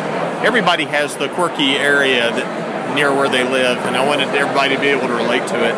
And what are these comics here? I know everybody can Underground was uh, came out a couple of years ago by me and Steve Lieber, and um, it's about a park a park ranger who is a ca- avid caver, Wesley Fisher, and she and another park ranger are being chased through this like mammoth cave like system in Kentucky by these desperate men with guns, and the whole thing hangs on her knowledge of how caves work and how you function in one. Uh, so it's all a real battle versus nature and man, uh, where she's not the strongest person in the story, but she is the most powerful because of what she knows. Uh, I'm very proud of that one. I felt like we pulled off some stuff I had never done in comics before. Like we've got one scene where We had some technical difficulties, but we are back and going to try and attempt to pick up exactly where we left off. twitchy fingers. Steph got a little got a little antsy on the table there, and bam. but yeah, Wesley Fisher is uh, is is really the key figure in this story, and uh, because of her knowledge, and I wanted to do a hero like that, and I wanted to have. We have some real claustrophobic scenes, and I feel like that's something hard to pull off in comics, and I had never done it before this. Steve and I kind of acted out scenes to figure out what it would be like, and then he made it work in the drawing. And it's like when you read it, you really start holding your breath, and I like, wow, that's that's something people tend to think comics can't do. I'm pretty proud of that. Another book up here is The Interman, and that was my first big uh, adventure graphic novel about 10 years ago that made people start trusting me as a writer. And it's about a guy whose DNA rewrites itself to adapt to his environment, which has also appeared since in other comics, but I'm not complaining about it. Um, anyway, from that point is where you know people started asking me to write different things, and in no time, no one realized I could draw anymore. But it's okay because I can write so much faster than I can draw. I didn't even know you drew. This is secret. Be, Keep Oh. it quiet. And uh, later this year, though, I've got a new creator-owned thing with uh, artist Sandy Jarrell coming out from Oni, and it's called Meteor Men, and uh, it's about essentially the end of the human race. Uh, and uh, the focal point is a teenage boy who befriends one of the aliens that are coming to Earth.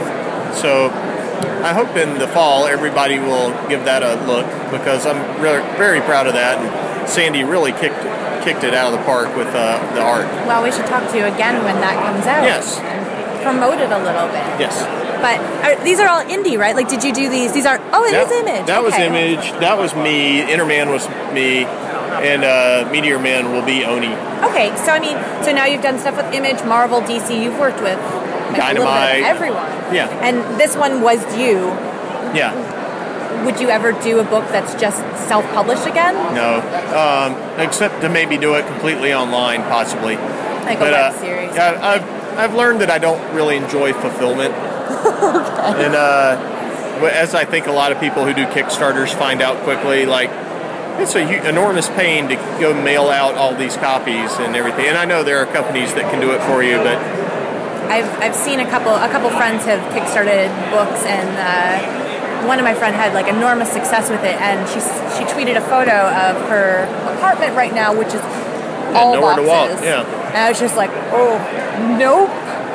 yeah, it's like it's not as appealing to me now. I uh, just got a lot of stuff out of my basement. I've still got a lot of Intermans uh, stored in my basement in a nice dry place. So, you know, that's about all. I, I, I drag those with me to shows. So Well, I'll ask you this then. So you've again DC and Marvel. Um, you, you've done lots of work for them, lots of writing. Is there anything you know, something a comic that you wrote, and one of the editors took something out, and you wish that it had stayed in? Is there anything like that that's ever kind of come up that you you wish was in the published world? There more more than uh, changes, which is you know, if, if it's important enough, I'll just battle and be a big pain in the butt till it stays A in. diva. yeah. But most of the time, it's like if it doesn't really change what I need to happen in the story, I'll often like say, fine. You know, it's like you know, it's it's got to be boring for editors to never have any input of that way. Um, I understand that. Uh, Have you ever done like Well- something like the most? I, I've heard other people that they do something absolutely ridiculous that they know will be taken out of the book, so that they can squeak in something else. I gotta admit, I do that a lot. I, I, I will often put in a thing that is my sacrificial ingot to be that I know will attract all their attention, so the other red thing flags, can get red through. flags. Like Yeah, Just- and boy, that it works like a charm. There's no reason not to do it. Uh, it. Once in a while, though, it backfires on me and it gets left in, and it's like, wow, whoopsies. Like I didn't really mean that character to be called the Yolagark in uh, Red She-Hulk. Hey, uh, Yolagark was just a little joke for the editors, and bam, they left it in to teach me a lesson. but uh, what, like what some t- things like that, like you said, you read the the Hulk run I did. Um, I wanted to do this one more three part story at the very end of that to kind of wrap that all up.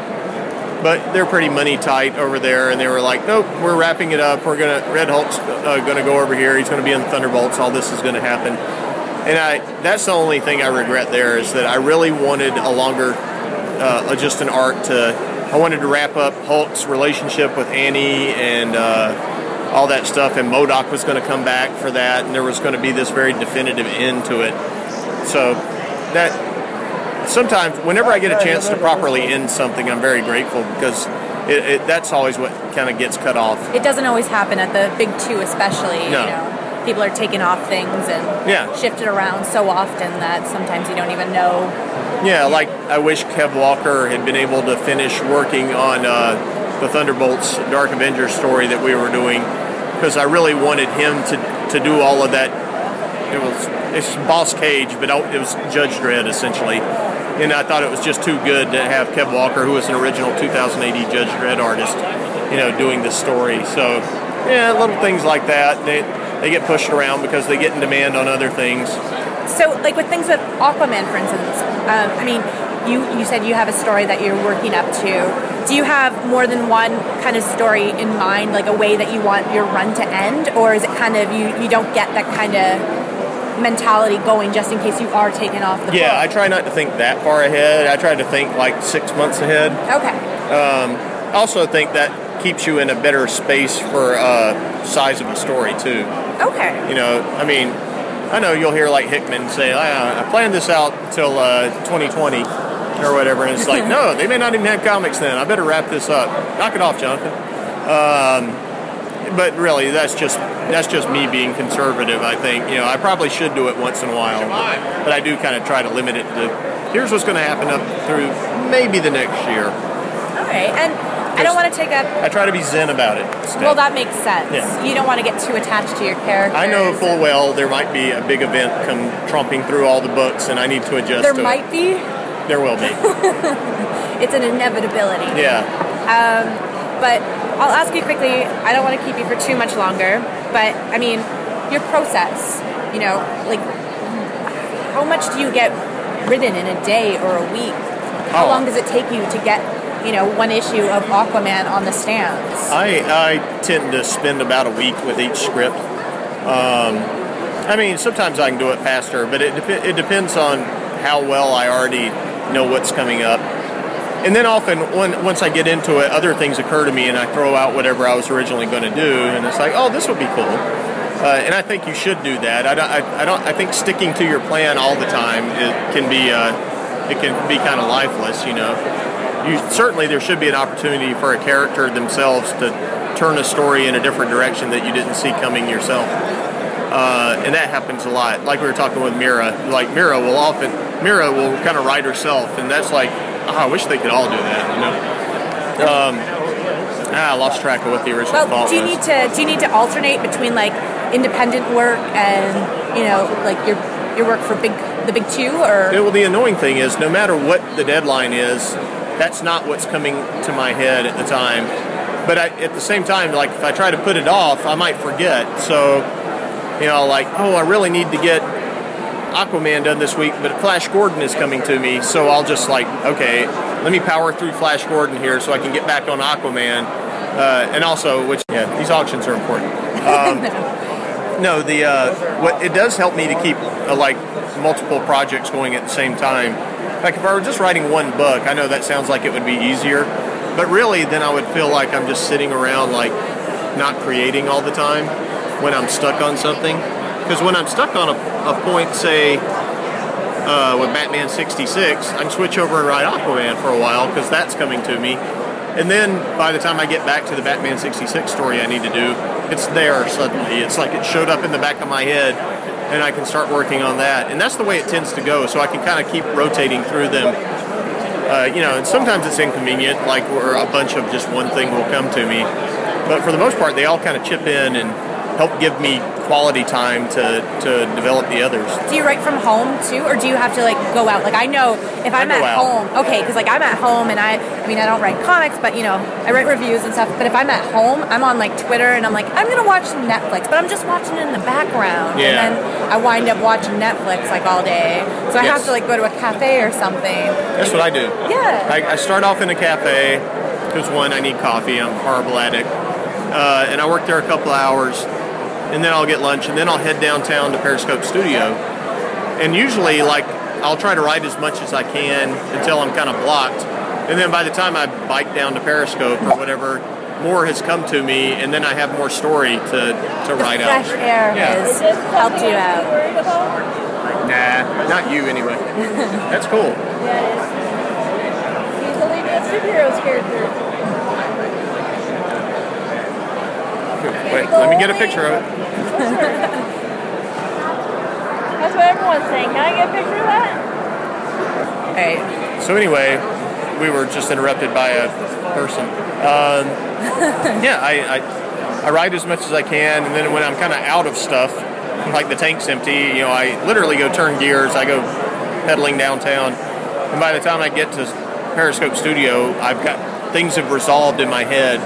Uh, a lot of people will talk about this, like you can go mow the yard or do something white noisy, and it will often help your head Just clear and or just your subconscious is working on it and you need to let it do its thing and tell you what's what's up next. And I guess that's where the well, you're not putting pressure on your brain to like, you know. yes, I guess that's where the concept of the muse comes from because it feels like you're being told, "Here's the story, write it down, chump," and uh, so then you pound, pound, pound, pound, pound. And I've had those times though where so much story started coming to me really fast, and I've had to like just keep stopping and pulling over and writing. You know, and keep getting my computer out and going tapping it wherever I am. Uh, that's awesome. That doesn't always happen, but you know, but still, I like to spend about a week on a on a say a twenty or twenty two page issue. Okay. Give one second. But, anyways, we I've, I've taken up a whole bunch of your time now. That was awesome. Um, That was good. I know, Thank and you here for we didn't we didn't think that we didn't know what we were even going to talk about. Yeah. It's been I can't do math and count up what these recordings have added up to, but thank you very much for you know. Well, it was kind of magical too. Everybody kind of went away and gave us a little quiet area for a bit. Except we saw we saw um, a unicycling Wonder Woman. yeah, unicycle Wonder and Woman. And um, the guy dressed up as strawberry shortcake. Yeah, we saw that for sure. Yeah, so I mean, this has been a very interesting show. This is why you should never mention uh, miss a Comic Con in your town. exactly. Because just just imagine what we've seen. yeah, you can't. Oh, and There she there's- goes there, Yeah. Wonder, Wonder Cycle again. I mean, you're in Portland, so you're used to this kind I of stuff. I am used to unicycling Darth Vader, but not Wonder Woman. That's new. You should She's get a good, photo. You should get a photo. I mean, she's going through people. Yeah, she's Like at a convention. It's kind of impressive. But, anyways, I need to get to an auction. So Thank you for hanging out with me. Thank that was you. awesome. This was good.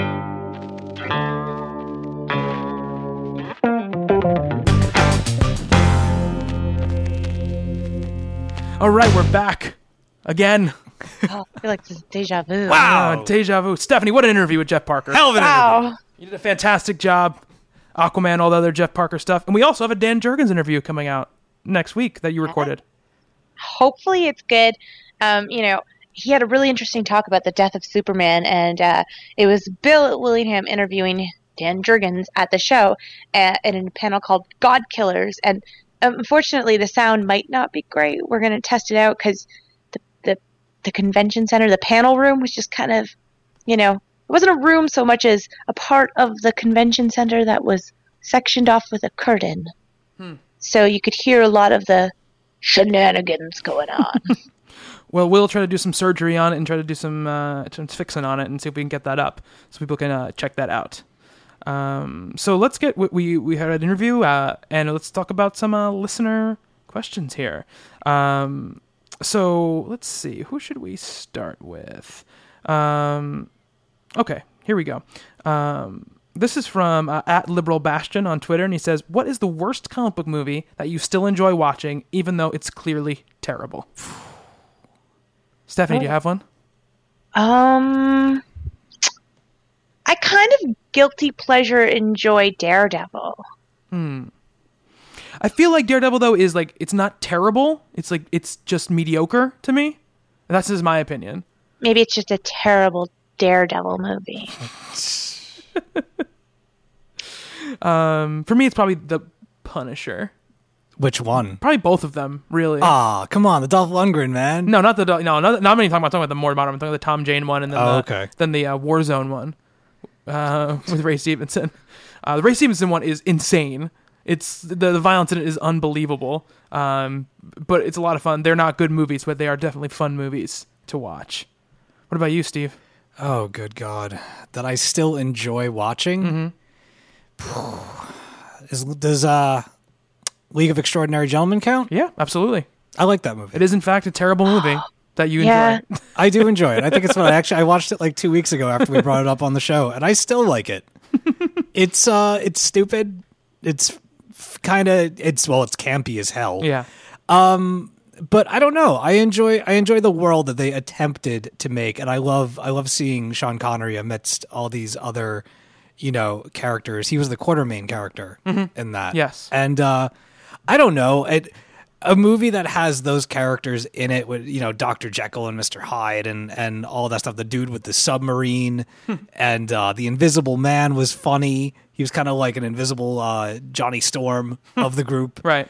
and uh, I don't know. It's pretty terrible, but it's it's kind of fun. And I like the Avengers with um, Uma Thurman and Ralph Fiennes. Oh, yeah. and Sean Connery. I like that movie a lot. so kiss my ass. There you go. um, so this question is um, Dyer Harris and George Alexander basically kind of asked the same question, um, asking about what upcoming comic in 2014 are we most excited for? Steve, you're pumping your fist. I am pumping my fist because I had I had an immediate. Usually these tr- questions trip me up, and I had an immediate answer for this one. I'm really excited about Scott Snyder's Witches that's coming out. Uh, I saw a tweet from him a couple days ago where he basically said he's like, I need to take a break. Um, you know, I've been writing and working on the book, and this is the scariest thing that I've ever written, and it's even freaking me out. I'm gonna go for a walk. I want to read that. I want to. I want to know what Scott Snyder's been writing that unnerves the man himself. yeah, That sounds like a fun book to me. yeah, absolutely. Stephanie, do you have one?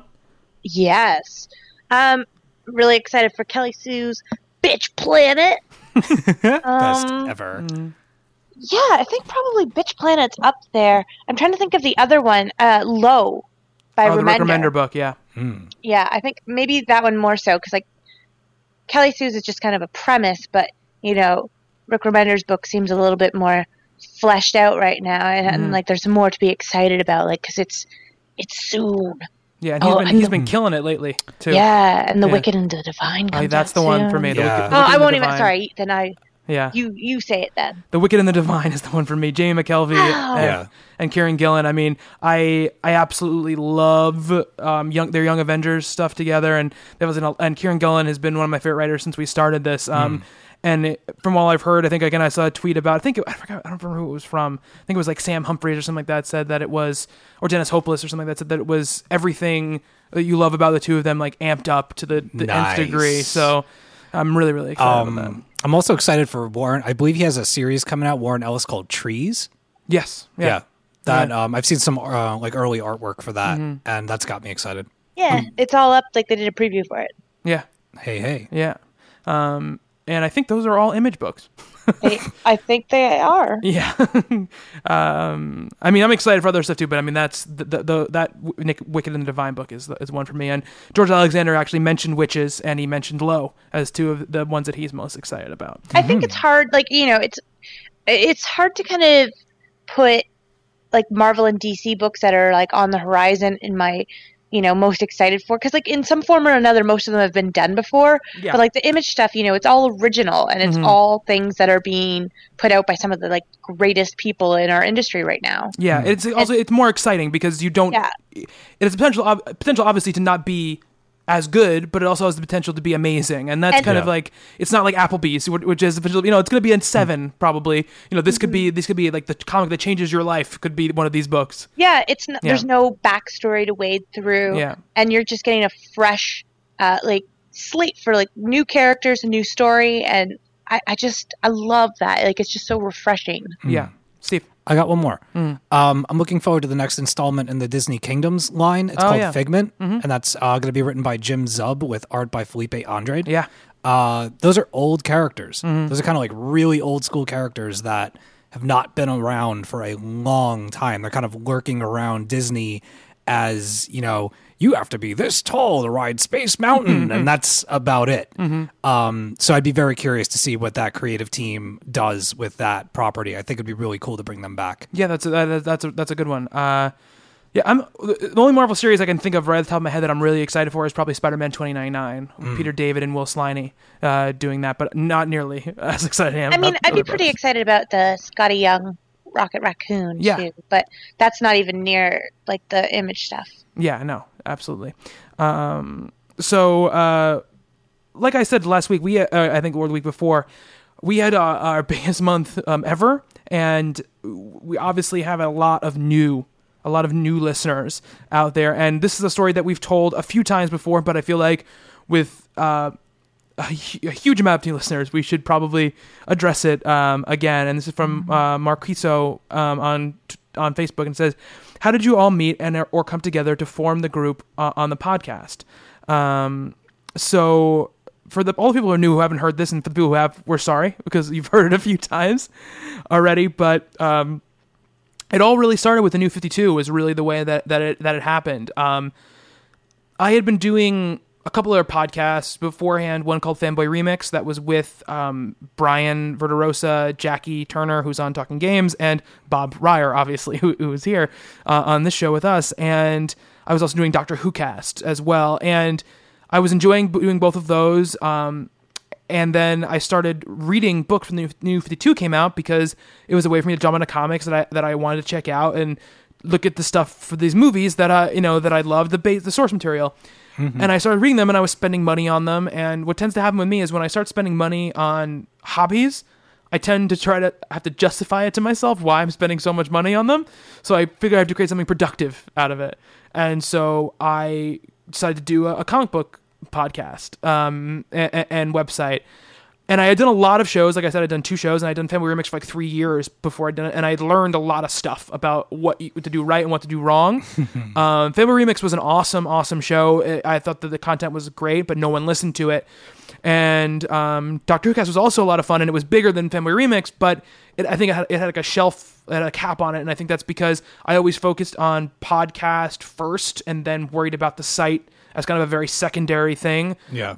So I would have one thing going up every every week with that which would be the podcast and it was tough to gain traction that way. I listened to it, Bobby. Thank you very much, Stephanie. and so from the beginning I decided okay, so if we're going to do this, we're going to do reviews. And I I was already doing the other shows with Brian and, and I knew Brian wasn't currently reading comic books, but that he had really, really been into them uh, for a long time.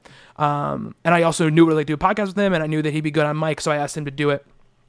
Um, and I also asked Brad Jones to do it, who is is a is a great friend of mine and who I'd done other stuff with. He'd been on Fanboy Remix for a little while as well, way back, um, and wanted to really. It's a good excuse to have a conversation with your friend every every week. You know, because as you get older, it's tougher to keep in contact with the people that you're you're close to, and that was kind of part of it as well. Um, I asked him, and then um, there was a fourth spot open, and I, you know, I had asked, I I put a feeler to a couple people, and I put on Facebook. Does anybody interested in doing a comic book podcast? And I, do, I don't know if a minute had gone by before Steve I. had responded and said that he wanted to do it. And um, at the time, I didn't really know. I knew Steve, but I didn't know him very well. Um, you know, I, he I seen him around at parties, and we had talked a few times. But uh, but I know that he was writing um, for for Joe Blow. Um, and I knew he had been doing something else with some girl who wrote, wrote for Joe Blow. Um, as far, and I didn't know who that person was. Some girl. Some girl. Um, Some girl who reads comics. Imagine that. so I I was like, okay, so we brought him on, and the first thing we did was I said, okay, we need to get reviews of every single number one of the new 52 out before we do a podcast. So it was probably about a month uh, of getting the, getting the site up and running and launching the site. And then we did our first podcast. I believe we started doing stuff in September, and our first podcast was at like I think the le- end of September, beginning of October Yeah, that sounds about right. when we first did our first show. Um, and it started out with the four of us. And then, you know, people don't always realize how much work it's going to take to do one of these things. You know, it's kind of impossible to realize it because it feels like, okay, we're going to record for an hour or two hours in a week, and that's the way to do. But there's so much other work involved in it, and people have lives. And for Brian and Brad, you know, the other stuff that they were doing kind of wasn't allowing them to spend the time on on talking comics. And you know, to their credit, they both you know, they both bowed out themselves and just basically said, "Look, I want this to be great. It can't be great with me doing this like this, so we're gonna bow out."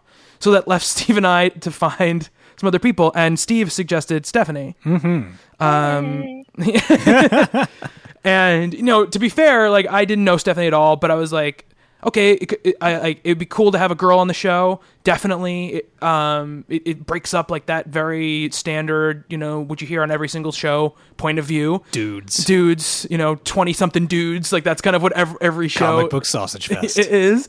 Um, and the similar thing was, I had asked Bob to do the show initially, and he had said no, because he was like, I don't, re- I'm not reading any of the Nifty Two stuff or whatever. And so we had op- started opening up the show to other books at this point.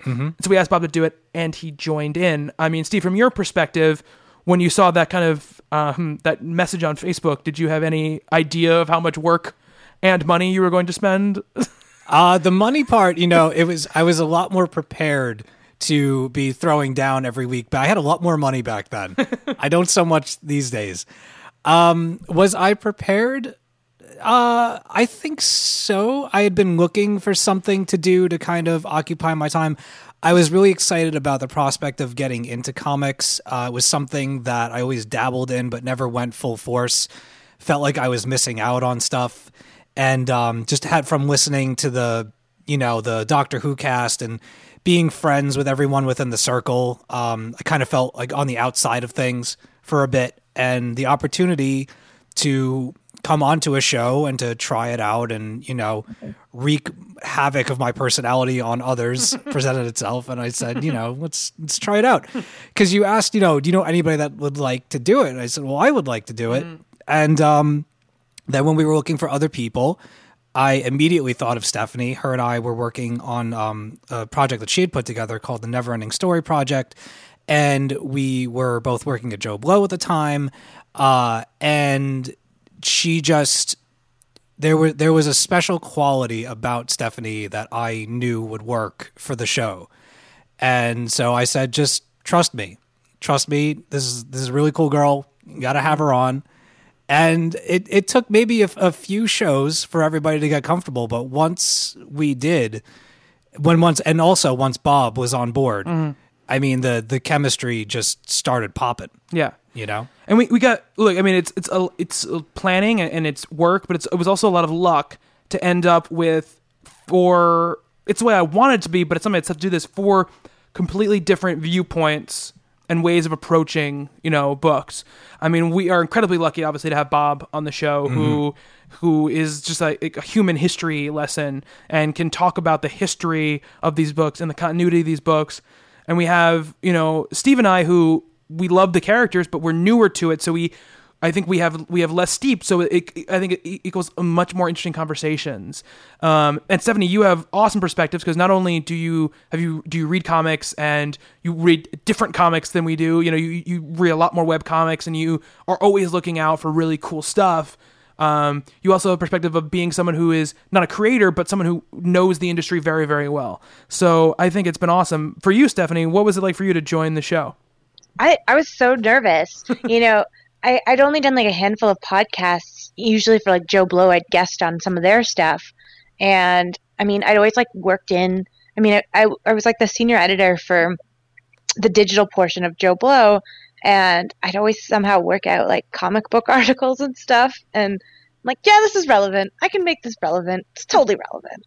Um, and, you know, Steve was like, you should like do comic stuff with us. And I was just like, okay um, and but like then I was like, oh my god, okay. I said okay. Oh my god, I have to like, I have to, you know, I have to do research. I have to read like everything again, and like I have to I have to get back into like I, I was living in the middle of nowhere at the time with no comic shops, and I would, you know, write out notes at first, and then you know I'd read everything, and I'd be like, I think that this comic book is great because, and then like list off the points that I'd like written down because I was so nervous. and then it just like got so much fun. Like a lot of people write into us and they say they like the show because it's like friends talking, but that's what the show became to me. You know, like it, it, I was so nervous at first, but you guys are like one of the best parts of my week, you know, and getting to talk comics with you guys. And that's what it is to me. It's like my time to come on here and talk about a huge passion of mine and uh, for all of us. And, you know, we don't always agree, but, you know, we're never asshats to each other either. um, and it, it's, it's been so much fun to do this show and to see it grow. And I mean, where it was when we started versus now is just like mind boggling. Yeah, I know. yeah, I know. It, it, it it is it is pretty it is pretty crazy uh, where we kind of come. And I remember like Stephanie and I used to have like very long conversations after the show because she would be ask me like a million questions about how she did and what she did to be better. and you know, it's it's awesome because that's what you that's what you need. You know, you need to want to be better at it. And you know, there was a point where I think you know you hit your stride, and it, it's been great ever since then. And it's funny because I think sometimes you beat yourself up because you get you get a little bit um, scatterbrained sometimes with when you're describing things. Slash always. but I, I think that's one of the I think that's a reflection of the friends talking thing because it's not a mannered, prepared way to talk about it. You're just talking about it how you would talk about it, and I think people react to that. And you know that's what I've always strive to do with all the shows that I've ever done is I want they have to have a structure to them, obviously. But the structure should just be there to make sure the conversation doesn't go on forever. It's not to stop it from being a conversation. Um, but yeah, I mean, we're now at 134 episodes. I think it's 134. Damn. 135. I'm not sure which. I think 134. Um, and it's it's crazy. You know, we it was so weird to me when we did Amazing Spider-Man a couple weeks ago because we did that reviewed the first movie. And that was two years ago, and I couldn't believe that it was two years between the two when we got to that point. So, um, yeah, it's been it's just been great and amazing, and it so it's you know, there are times because the site has gotten much, much bigger and we have a lot of contributors and a lot of listeners. And there are definitely times where I- I can get bogged down in, in it feeling like work. And, but then when we get to sit down and actually do the show in the moment of the show, it mm-hmm. never feels that way. And I'm very, very thankful, you know, for that. So, Yeah, I mean it's been an incredible journey. Yeah. I mean not just the the creators that we've met and that we've spoken to. I mean, one of the beautiful things about the show is that we've had so many people on here. Like there is time when I pick up books and I'm like, "Oh, right. Like we had that interview with mm-hmm. with so and so not too long ago." And you know, having the personal interactions with the people, but also the fans. Um, I mean everybody, everybody that interacts with us and everybody that's contributed and been cool and the whole thing you're all you're all fantastic. Mm. But I mean, over the past two years, there are some really standout people that I've never even met that are at this point like some of my closest friends. Mm. People that I talk to every day. We have Hugh Parry coming out to New York City Comic Con this year, all the way from Wales yeah. for like 10 days or 15 days or whatever it is. Never met any of us a day in his life. And he's coming all the way from Wales to chill with us and go to the show and bum around New York City and mm-hmm. stuff Yeah. that's just awesome. Yeah. You know, when we had the reaction to to you know getting the domain name, five days, Mm. Yeah. five days, and and people slap down their hard earned money Mm. because they believe in the show and they they want to give back and want to see us do well, and you know, it's just all of that stuff. It doesn't matter how shitty a day I'm having. I can always reach out to a handful of people because of this that will make my day better. Yeah, absolutely. It's been it's been awesome, and uh, I mean, I and we'll let Bob get a chance to answer that question. I think next week when he, he's back. But uh, yeah, I mean, and I, I we said this a bunch of times, and I know Stephanie said. it, I think we've all said it, but in my mind, a huge part of the reason that we have gotten where we are is because of Bob. Absolutely. Um, you know, Bob brings a context to everything that we talk about that I don't I don't think any anyone else in the world that does this stuff has that person. No one else has a Bob Reyer, so incredibly important, and, and I think it's it's been really really great. uh, Unless they do, is Bob Reyer cheating on us with other podcasts? Because Kill him. He's not really sick. Yeah. He's doing the iFanboy podcast. Uh, Motherfucker.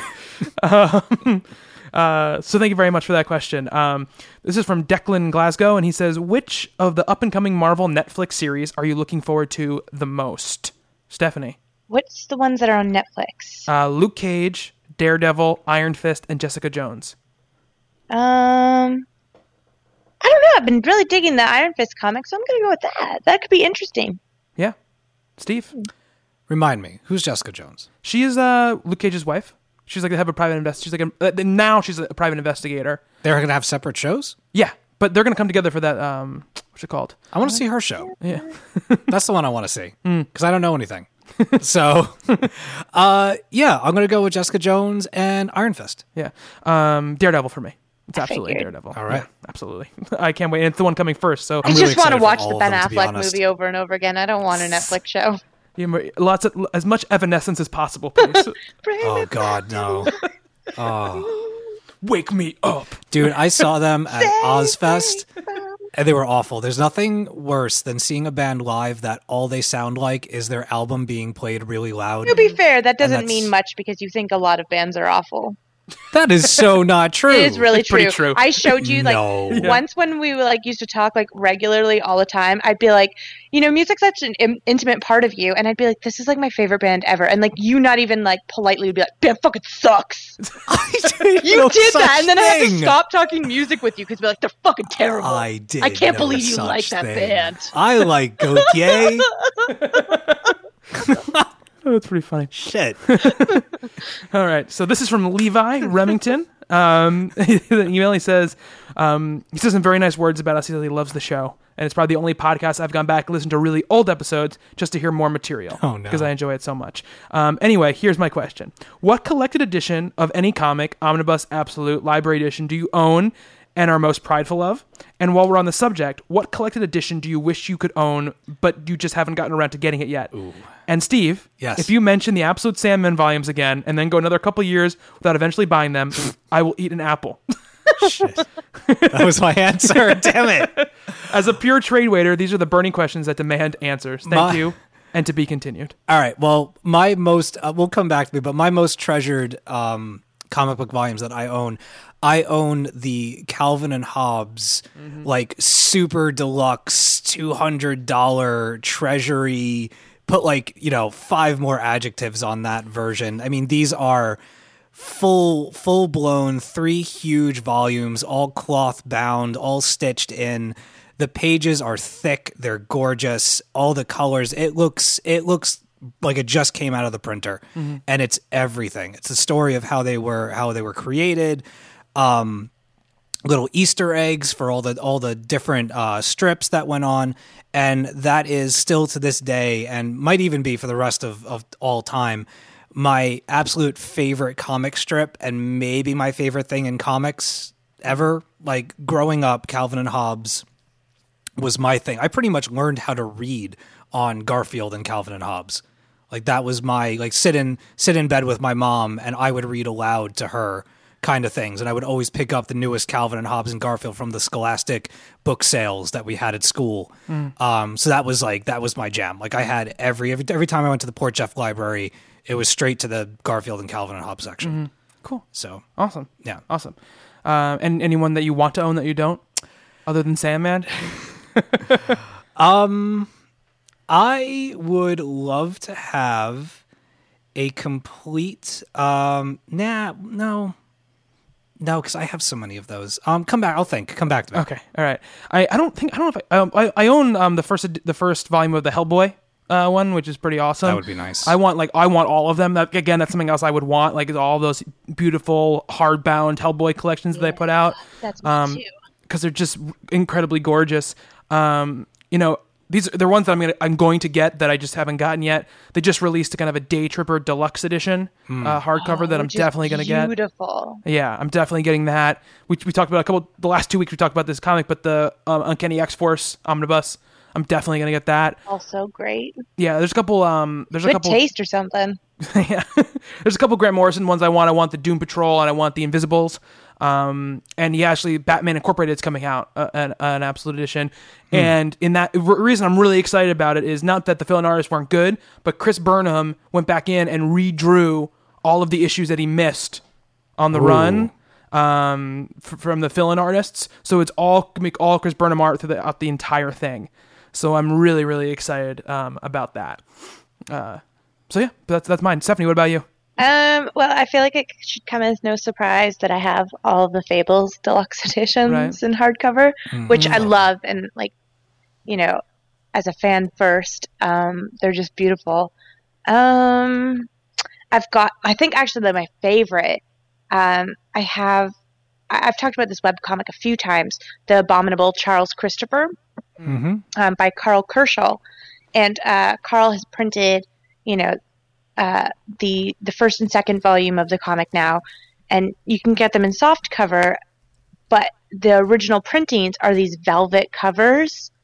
Um, they don't even have the title on the front; they're just an imprint, like a picture of uh, whatever. Like the first one is the is Charles Christopher, and um, I have like original sketches inside of each of them uh, and they're like signed and they're just beautiful. The paper is beautiful, the quality is beautiful, and the story is. If you haven't read it, it's just incredible. Uh, you can look at the entire comic online for free at abominable.cc. But these hardcovers are seriously two of my prized possessions because they're just stunning. Awesome. So I thought of something. Okay. Can I can I make one up? Sure. Yeah. All right. What I really really want is a like zigzag super- Zag Eye. What? is? What? All you no, Spice Girls. It's a Spice Girls thing. Oh, zigzag. Ah. Wow. Whatever. Derailed. Yeah. Um, I want a like super special edition lock and key set. oh yeah, that's gonna cut. That's coming. Yeah, but like I know like what I want. I want the I want the cupboard that you put things in and it fixes them. Yeah. I want a stand stand up cupboard that you open it up and each one of the volumes is like leather bound and has a like a clip on the spine that you actually have to use like a replica key to open it up. And that would be for each volume and there'll be, you know, six Nice. with, within within the cabinet. Yeah. I think that would be awesome. awesome.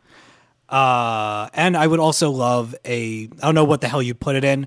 I would love a omnibus or a collection of Sweet Tooth Oh yeah. because my Sweet Tooth is I have like the first few trades and then the rest is single issues. I hate that. Mm-hmm. Yeah. Mm-hmm. that's the same deal I have with my Lock and Key. Like two and three are all single issues and the rest are hard covers and soft covers and it's a mess. Mm-hmm. Yeah. Stephanie, is there anything that you want that you don't have yet? Um, I mean, there's lots of things I want. I, I want the eventually. I want to get the planetary omnibus. Um, but kind of once I'm I'm not quite at the end of that yet, and so I, I don't want to own it to try and read it through for the first time because I would need one heck of a coffee table Right. to to put that on.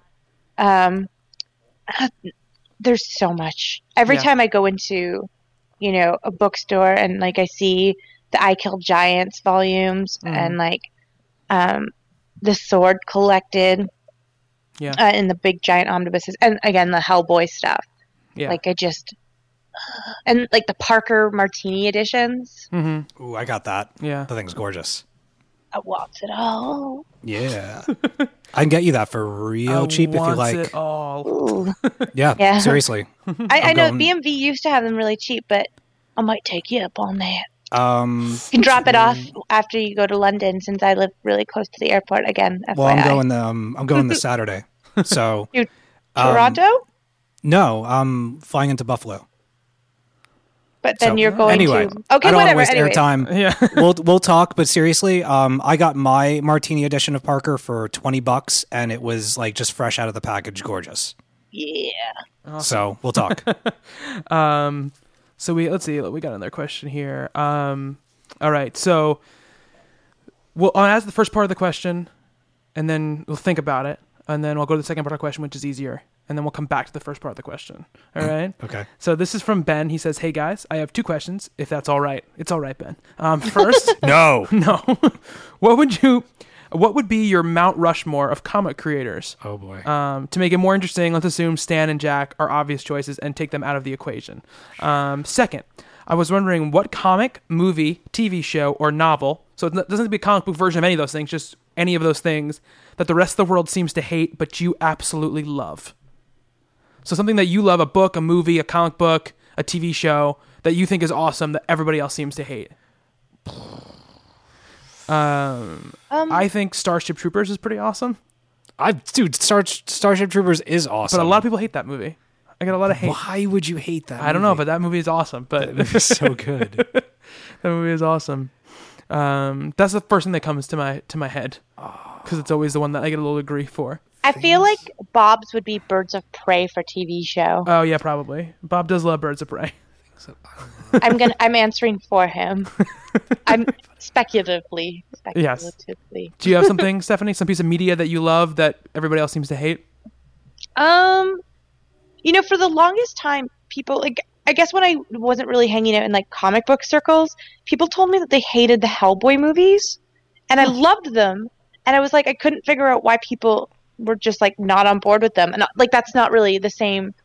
Like I, I feel like in the comic community, the Hellboy movies are widely appreciated. Yes. But you know, like prior to me, kind of like when I was reading comics, but not really going to like the snail to hang out and stuff, people were like, "Oh, that movie's so bad," and I was like, "No, no, I love this. This is good. I'm good. I'm good here. Bye, bye, everyone else."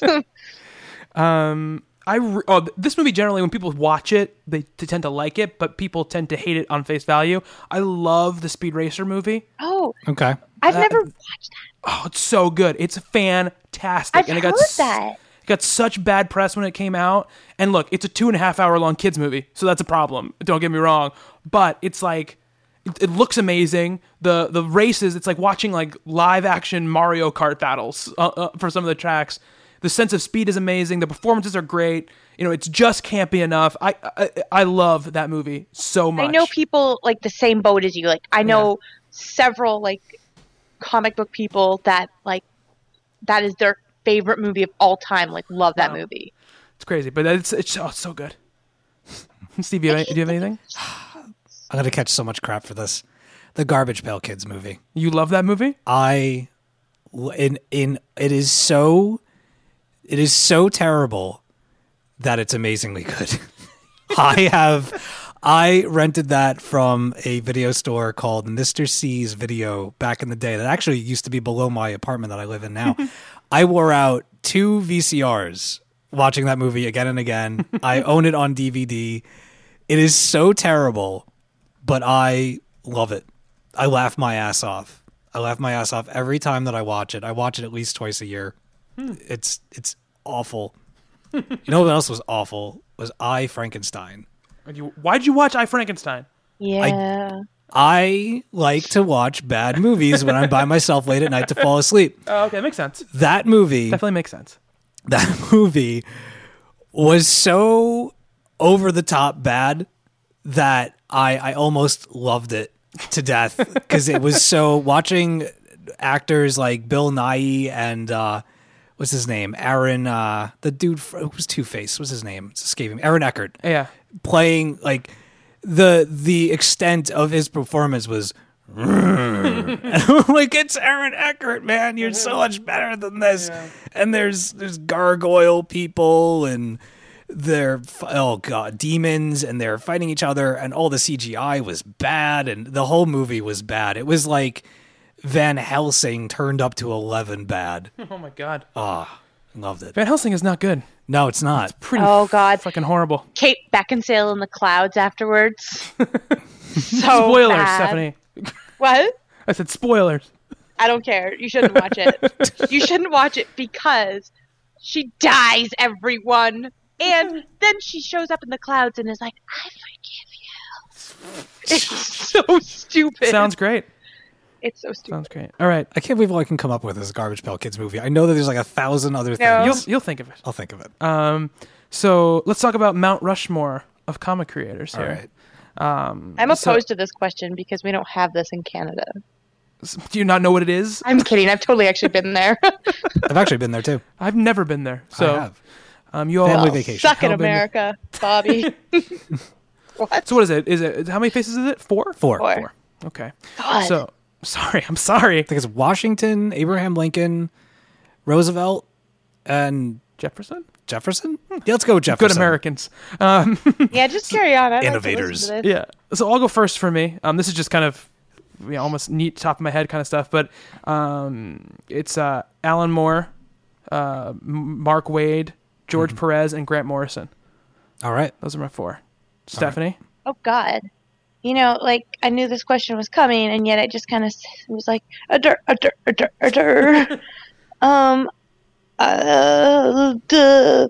Steve, what do you think? All right. Well, my if I was to if I was given a mountain and they said carve us a Mount Rushmore of comics, mine would be Scott Snyder, Kelly Sue DeConnick, Mark Waid, and Jonathan Hickman. All right. Yeah. Oh, Stephanie. Well, now I have to like come up with something. yes, you do. Um, I would guess Brian K. Vaughan. Brian K. Vaughan would be one of them. Um, Mike Mignola, I have a newfound love for like the Mignola verse. Um, what things do I read a lot of?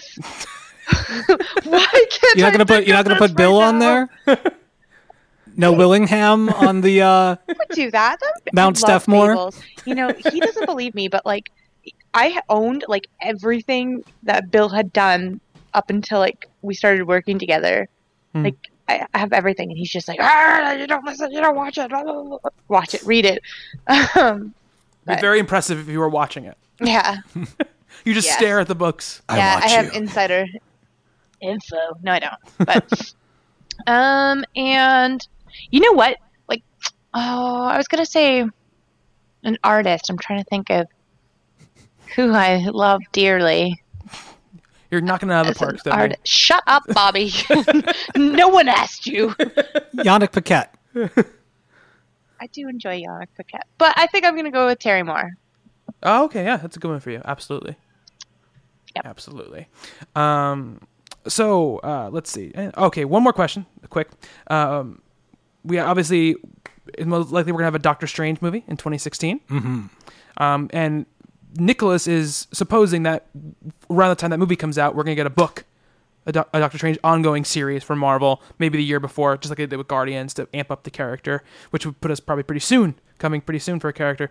So he wants to know um, what artist and writer for the series that you would want to, that, w- w- and what would you want them to do with the character. Let's just keep it to artist and writer. We don't want to go into the plots right now, but um, he would want just so he would want them. He would want to someone to really define limits, extents to Strange's power, and flesh out the magical world he resides in. But artist and writer, we want to see do a Doctor Strange book. Okay. Stephanie, Um, writer Walt Simonson. Why are you saying it in a funny voice? I don't know. I'm trying to think of things on the top of my head on the fly. um, I don't know. And Chris Samnee, because what shouldn't he draw? Because of course. Why not? Exactly. I can't go wrong. you know, that you are not wrong. Nice. Um, let's see.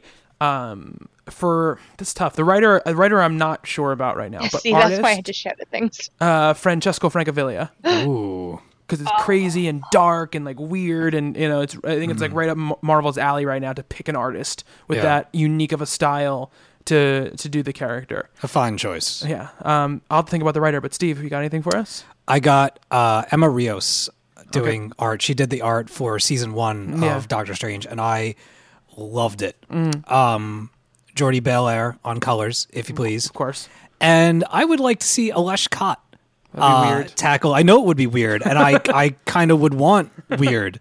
Uh, if we were going to go into magic and and demons and other realms and sorcery and stuff, um, he's got a very uh, he's got a lot of personality Mm-hmm. to the stuff that he works on. I love love love love what he's doing with Secret Avengers right now. It Mm. is hilarious. There goes my phone. Gonna mess up the thing again. I'm sorry. um, I might have to actually take this. Um, yeah. So there you go. There are my answers. yeah. Um, uh, Kieron Gillen. for the writer for me. Would Excellent. would definitely be someone I would love to see write Doctor Strange because it's just so weird. It would I think it would really really work.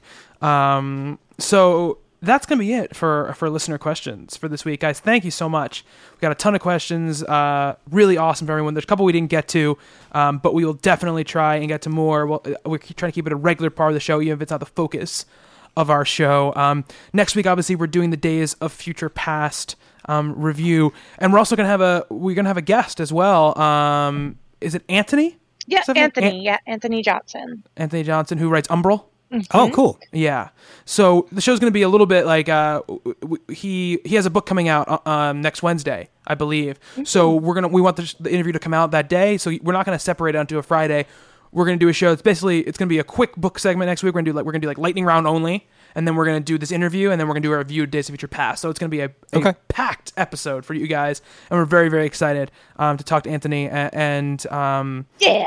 and also review the movie. So it's gonna be it's gonna be a great time. Um, what was I gonna say? Uh, we gotta get to this week's releases. That's what we need to talk about. It's on the shelves right now. What we're spending all our On the show. our hard-earned money. Hard-earned greenbacks. I uh because I hate having money. I went to uh, the comic book shop um, the other day when I was stopping to buy dinner, and I got um, the trade of Batman: The Black Mirror, the Scott Snyder stuff before the New Fifty Two started, um, and I also picked up the hardcover of Alabaster Wolves and Alabaster Grimmer Tales. Oh, Yeah, I was Yeah. actually talking with Steve Lieber. Oh, really? Yeah, he did a. Him and Jeff Parker did a book called Underground, which I talked about in the interview with him that you've all already listened to. Yes, yes. And he did a beautiful sketch in the back of my book for me. Woo. Oh, cool. Yeah. He's doing great stuff on um, uh, what is it? Superior Foes, right? He's Yeah. the artist on that. Yes. I um I picked up. I ordered from Amazon yesterday, so it should actually be by my house today or tomorrow. Uh, what I like to call the Stephanie and Kate Leth special. I ordered Hark a Vagrant and another book that I saw Kate Leth recommend called This One Summer. Okay. So um yeah, I'll probably be talking about those next week. Cool. Cool. Cool. Cool. And um, uh, Joey Esposito is running a Kickstarter for uh, another volume of Footprints. Sweet. Um, his kind of uh, you know myth, mythical creatures, creatures of myth, solving crimes kind of dealio. Uh, this one's in color. Last one wasn't in color.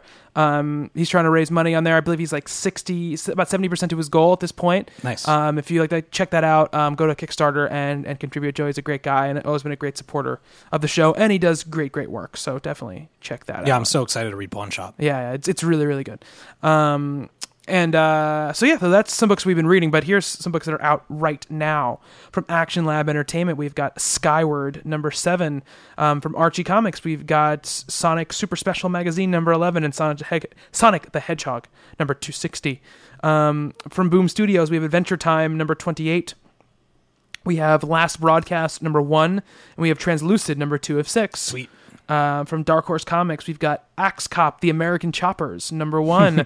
we've got BPRD, Hell on Earth, number 119. We've got Brain Boy, The Men from Ges- Gestalt, number one of four. Buffy the Vampire Slayer, season 10, number three. Dark Horse Presents, number 36. Um, we've got um, Star Wars Darth Maul, Son of Dathomir, number one of four. Um, Star Wars Legacy 2, Volume 2. Oh, that's trade paperback. Sorry, The Broken Ring. And Witcher, number 3. From DC Comics, we have American Vampire Second Cycle, number 3. We've got Batman 66, number 11. Another book written by Jeff Parker. Um, we've got Batman and Frankenstein, number 31. Uh, we've got Batman Beyond Universe, number 10. We've got Batman Eternal, number 7. Batman Superman, number 11. Batwoman, number 31. Birds of Prey, number 31. Black Canary and Satana Bloodspell, hardcover.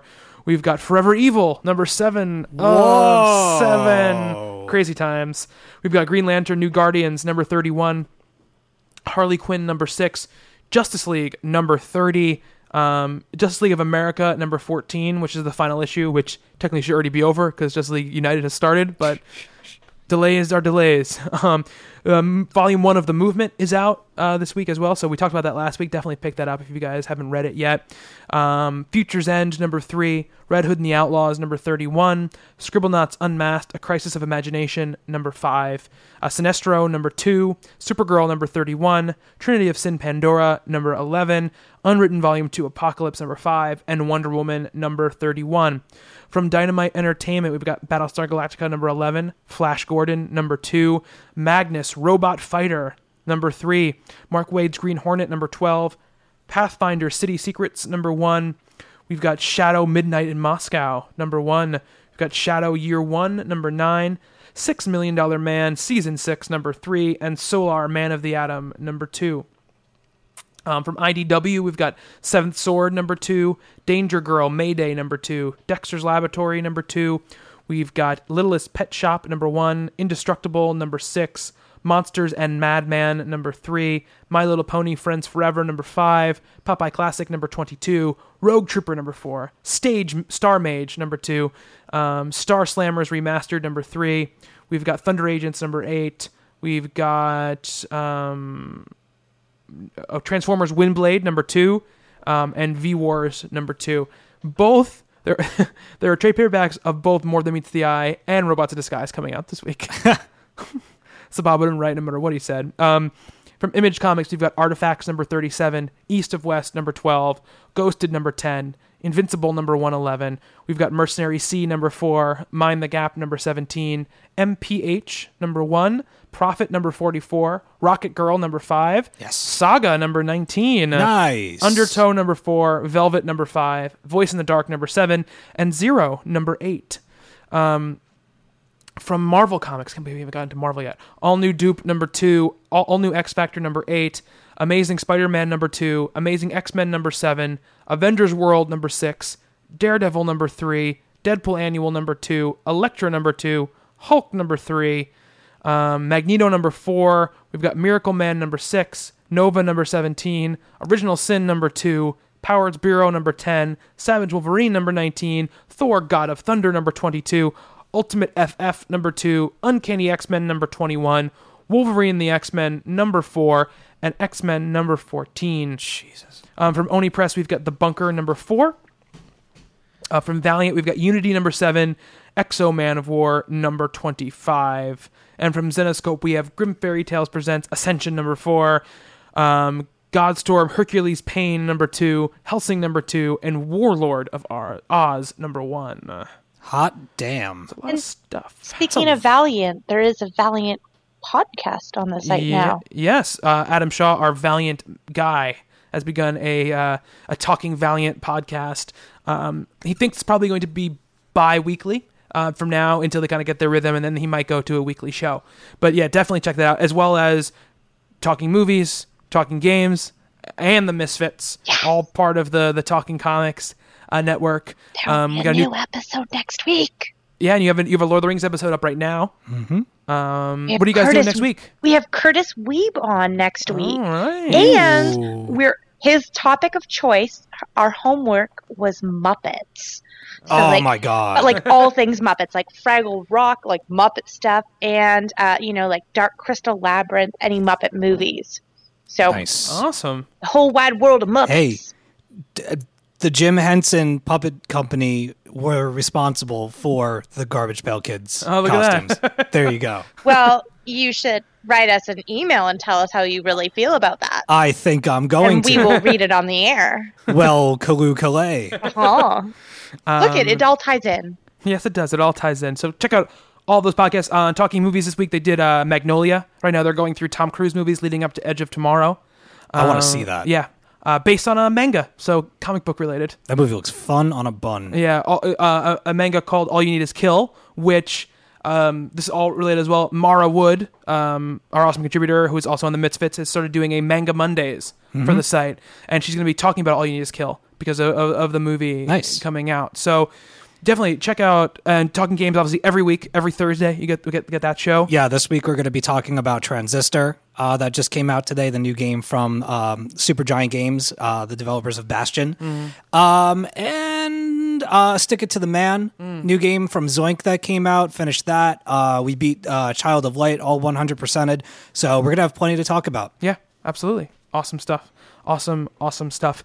And um, yeah, so that's going to do it for everything we have to say on this show. Um, after we say our goodbyes, if you guys want to hear about the Arrow finale, stay tuned after the credits because we're going to talk about the finale and the season and, you know, kind of what we're excited for about, about the show. Um, but for Steve Peace. and Stephanie, Ta-ta. and a big goodbye from Bob, I have been Bobby. Until next time on Talking Comics, to be continued.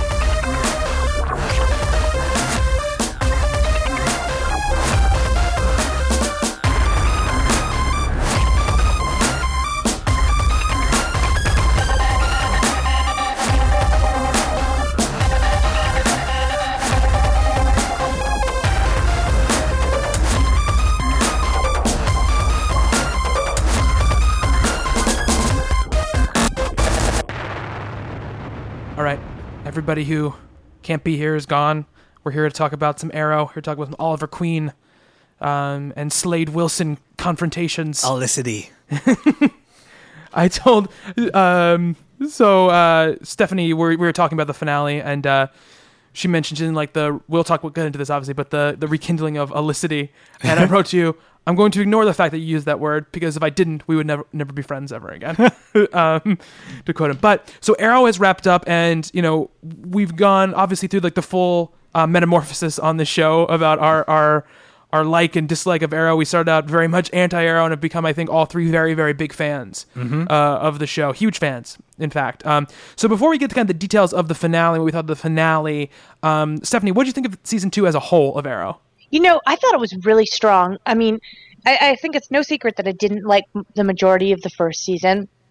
And the second season just shocked me with how they stepped up the game and, you know, they they stopped, you know, the the serial killer Ollie and turned him into the hero he should be. And I, I loved the turnaround. The Easter eggs, there was just so many more. And like every episode there was at least like two things where I was like, ah, I get it. and you know, it just like increases your enjoyment of the show when you have like those extra tidbits, like um, oh, Detective Lance, you know, his like ID badge is like DC fifty two. Yeah. Love it. Huh, I never noticed that. Yeah, well, and they're they're watching Channel 52, like that. They're like the crappy back Holy thing. shit. Yeah, it's like the same woman too. That's like she's That's so cool. Yeah. I didn't Yeah. even I didn't even pick on up, up on that. Yeah, yeah, and there's that's one of the cool things. I, and I absolutely agree with you, Stephanie. They kind of started it near like the end of season one, but definitely in season two, I feel like they kind of had the reins taken off of them as far as I think the show was successful, and so I, I feel like the network is just like just be a comic book show, you know, and Yeah. they, and they really they really started rolling back a lot of their um what would it be like if it was real things you know that they were very much following in that christopher nolan i think type of, uh, of mold where they were trying to give everything kind of real world relevance and and make it realistic. And you know there wouldn't be superpowered people because of this and that. And this season they completely rolled that back obviously. We started from the mirakuru stuff with, with slade and, and really making him deathstroke which it's crazy at all that Deathstroke was a character in a major television show.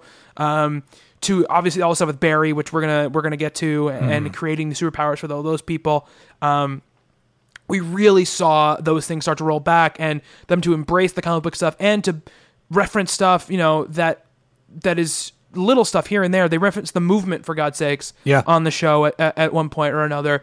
Um, lots of characters, lots of names thrown in there that are just are out there, and I love the world building they're doing. And I think, I think, see, the end of season one I thought was very very strong, and I think the finale of season one is really really fantastic. I think that was the moment in the show where I realized when I got caught up in the emotional aspects of the show that I realized I was watching it more than just oh this is fun. You know, I was in I was engrossed in the Yeah. the, the characters and what they were doing, and I think that Yeah. This season has really seen Stephen Amell really come into his own as that character to the point where I, I think they'd be foolish if they decide to do Green Arrow in a movie not to use him in, in the movie. I think it would just be foolish at this point. Um, I love the way they the, the the development. I think in the first season, I feel like Felicity saved that show in a lot of ways. I feel like her character brought it back and started making it relatable and gave Ollie somebody to relate to other than you know the, the people in his life that we'd kind of been exposed to before. And I think along with Felicity, the character of Diggle as well were very instrumental in that show being um, getting get us getting through the beginning, which I thought wasn't very good, and going into a really, really, really good to great show. And this season, I feel like I when they first brought her back, I felt like I was going to really dislike the character because I felt like it was gimmicky. But when they brought back Sara, uh, Sara Lance, um, I, I really thought I was going to dislike the character, and I grew to really, really like her a lot. And I feel like they they brought a strong character into the fold who could be Ollie's equal. They gave Ollie a Black Canary that was kind of that that matched him in, in just about every way, and I thought that was great too. I think bringing those relationships forward was awesome. Um, and I feel like finally in the like the last three episodes of the the season, Laurel is no longer like the worst. Uh, Uh, I'd say the last Yeah. episode, last two. the last two, I said last three. Sorry, the last two. last two, uh, she was she was not no longer a wet blanket. She was no longer telling people to stop doing things. She was trying to help. She was active in particip- participating in what she wanted to do.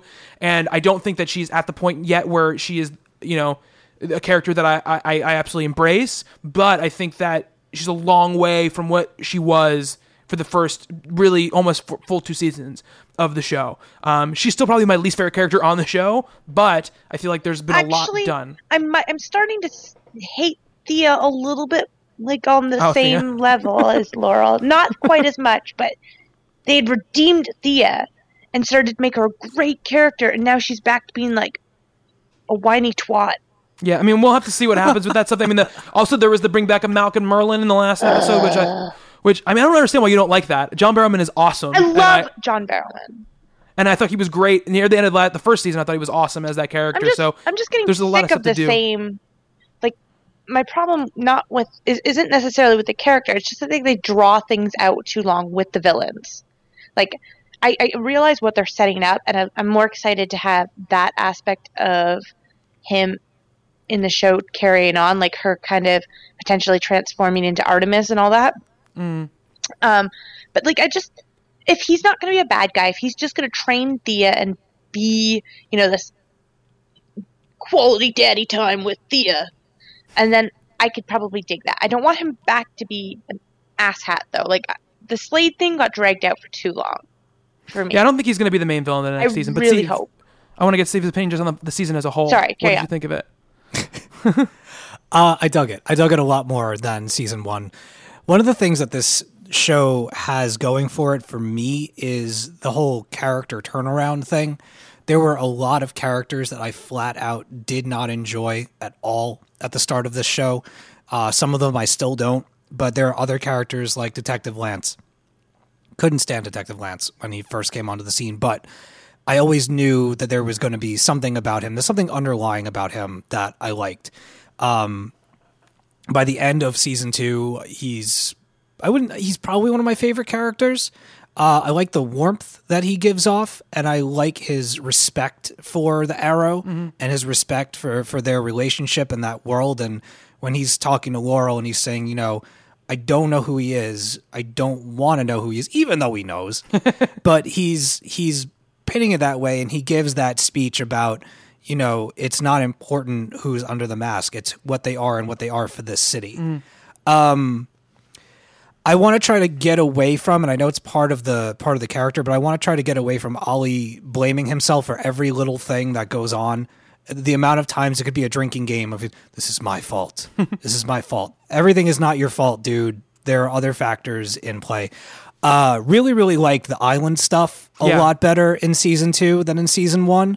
Um, the wigs got a little bit better, not by much, but um, the stuff with Shado and stuff with Sara and Ivo and Slade and that whole progression. I mean, by the time that you get to the finale, um, when you're having your your final battle scene, when it's it's flashing forward and flashing back, and the the two battles are happening at the same Yeah, time. I love that scene. Yeah, and they're going, you know, onto the boat, back to the to the lair or whatever the hell they're in, and it's really like kinetic and really cool, and it was like motion picture like stuff happening on your television that TV is getting to the point where we have huge stars coming on to do shows now that it's a it's a place that in the last like 2 years or so has really really seen like a boost in quality as far as entertainment goes. Um I don't know if we're talking spoilers yet. Yeah, we're so, this is all spoilers. Okay. Yeah. Um, I'm really I I do not like Laurel. I hear everything that you're saying about her, and I, I agree that those things are there. Uh, for me, I'm not there yet because I've I've hated her from the get go for so long for for two whole seasons that three or four episodes of her being like cool with things isn't it's not going to sway me yet. Um, and I see something happening with her that I don't like. I don't like that Sara gave her the jacket and she's like, "Oh, it looks good on you," and she's getting all giddy and she's mm. like, "Ooh, I mm-hmm. got it." no, don't get any ideas, Laurel." Mm-hmm. I don't. If we come back in season three and she's like, she's trained and she's doing her thing and stuff like that, I'm going to be a little upset because I don't feel like her place within that circle has been earned Mm-hmm. as far as her being like a legitimate badass. Right. Because so far she's just been the the helpless victim, the thorn in the side, or you know the the the quiz the quizzical you know lawyer DA mm. person thing. The whole stint with her going to AA and the drinking, I just don't I don't care. I don't mm. like you. I don't care. They have a lot of work to do with her to get me on her side. It's going to take a lot. Mm-hmm. Um, but beyond that, I like the other stuff. I do like the Thea and Malcolm Merlyn stuff because I really like I like the Malcolm Merlyn character. I like that he's a part of something that we haven't seen yet. That he might even be tied in with Ra's al Ghul, and they're hinting that he was brought back to life through the Lazarus pits. If we're going to start bringing Lazarus pits into Arrow, that's crazy. Yeah. You know, the Suicide Squad stuff was cool. Mm-hmm. Um, Amanda Waller is is a bit over the top, but she's kind of over the top anyway. Always, yeah. You know, Yeah. so that's cool.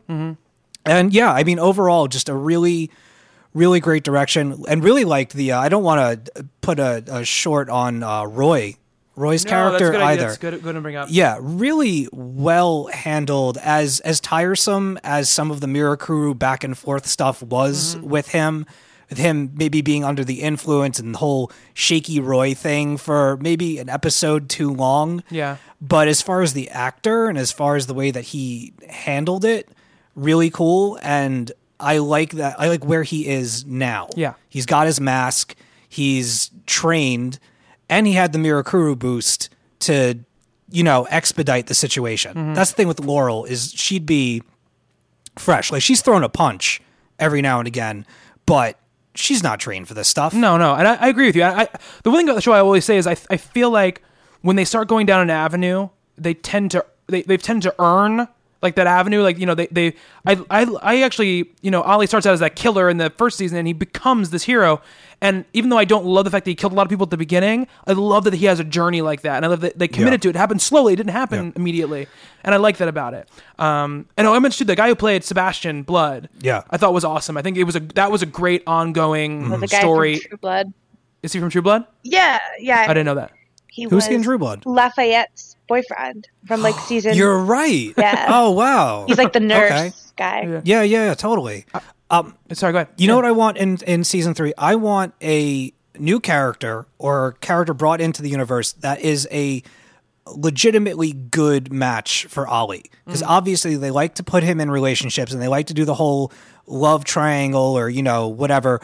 I don't I, enough of the Laurel back and forth. If she's going to become, you know, a part of the team or she's going to be taking on a, a character of her own, she's going to be a superhero or whatnot. Let that be what it is and focus on her her journey of becoming uh, you know a character that's in the team that helps them don't do the whole you know now that sara's out of the picture and you know we know that it's not felicity that Sara's gonna be not out of the falling picture. I refuse to accept it. La la la la.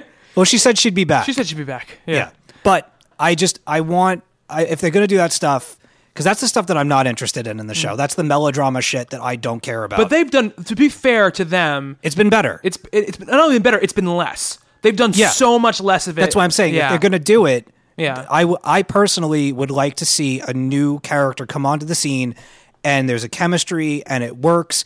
There's too much uh, there there's too much backlog animosity and she was against the mother and she's doing this and doing that and old flames die hard. I I'm so done with it. well, they're going to end up together though because it's Laurel Lance and it's Black Canary and Green Arrow. She I is not the Black Canary. You but she it- is the Black Canary. back, That's the, what she is You in the just comics. Take it back. I'm telling you, at some point, I didn't happen this season. Sara's going to die. Nope. And you take it back. You shut your she's mouth. She's gonna take You over the mantle. I'm telling you right. That's not. I'm just telling you that's what's going to gonna happen. die. We hate her. But what do we think's going to happen to Lance cuz he he went down. Yeah, no, I think that's that was that was a weird ending, and I want to talk about the finale a little bit, just in specifics. Um, you know, I, I know Stephanie, you mentioned the, the the Slade stuff, and I don't feel the way you feel about it. I, I don't feel like it was too drawn out. I loved like every single moment. Arrow. Yeah, Manu Bennett was was on the screen as Slade Wilson, and I thought that that their battle at the end was so like we talked about before, so well put together, and it was very satisfying for me. I do not feel like this finale is as good as the season one finale because I think the Tommy Merlyn stuff in the season one finale is the best, probably one of the, one of the best ones the show has ever done, and they really kind of did that moment again in the second season, but three two episodes before when they did the Seeing Red episode Right. with the mother with the mother dying, which I thought was a, was a great episode. Um, I think the finale was a very good episode. wasn't the best episode of Arrow. It wasn't even the best finale of the two, but I did like a lot of the stuff that was happening. I liked the action. I thought they did a very good job with the action. Um, you know, I there were I loved seeing Roy, you know, un un roid raged and it, putting on that mask. You know, that was very like that was really cool to see him kind of in the Red Arrow, speedy Arsenal kind of look to him. I was very happy about that, and you know, I liked the idea of these people who were not um, like the. I like the League of Assassins coming back. Um, I thought that's that was a pretty cool twist they used. I like the idea of what Diggle's thing was doing, but I I felt like that scene like pr- served no purpose. Just like them holding up Amanda Waller, you know, because Yeah. she didn't stop the missile because they were holding her up. She stopped the missile because Ollie won, you know. So I felt like that was like we need for something Diggle to do in this episode, so let's have him do this. Well, now he's got to have. He's gonna be having a kid. Yeah, I know. But you Which do- is also weird. Also weird thing to bring up. No. Um, we got Deadshot back as well because I think they wanted to do that, which was cool because I think he's been really good on the show. Um, I like the idea of that scene. I feel like what they did just didn't like you know it didn't work. Um, but and I like the addition of uh, Supermax at the end because that's like a really famous DC universe prison doing that. Um, and I like the idea that Slade is not done. You know, I, I think he's going to be away, and may- but he, there's a time where he could come back, um, which I also like. They didn't show us how long that ladder is that he has to climb up to get out of that porthole thing. That didn't look very secure to me. He's like, "You're in purgatory." I'm like, "Really?" Because he's on a sunny beach. He's and- back on the island. Yeah, that's back on the island. Yeah. Um, Hate the Stephanie, I know you have you have some some strong feelings about the, the finale. I I just didn't think it was strong. The season, like Bobby, you and I talked about this like throughout the mm. show airing. Like there were so many moments where I was just genuinely floored by how much I loved what was happening, and I just didn't get. I, I expected like a lot more from this show, and you know I was really sick of the island stuff. But what they built up for next season, the was it Shanghai or Hong Kong? I think it was Hong Kong. I I, think. I'm just not stoked for that. I don't care. I don't like Amanda Waller in the show so far. I'm not stoked to have more of her in the show. Um, I just everything that they set up for me because that was the whole show. You know, the whole show was setting everything up for next season and be like, look at this, bah, look at this, bah. And I was just like, every time they were like, look at this thing, I was just like, oh. well, I have no interest in any of this. You've gotten rid of Sara. You've made Laurel, who's an insufferable wet blanket, you know, and slightly less so the prominent character for next season. The good character, you know, the father who we liked, you're now in the process of killing. I don't think he's going to be dead. Thea though. I don't and Roy's relationship, which was the only thing that made Thea actually not insufferable, has ended. Now she's going off with the insufferable villain from season one. And she's insufferable again.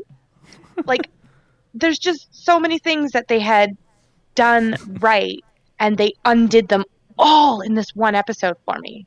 And, like, Wow, okay. I liked Manu Bennett a lot. I really do like him as Slade. I thought he was great. Truly.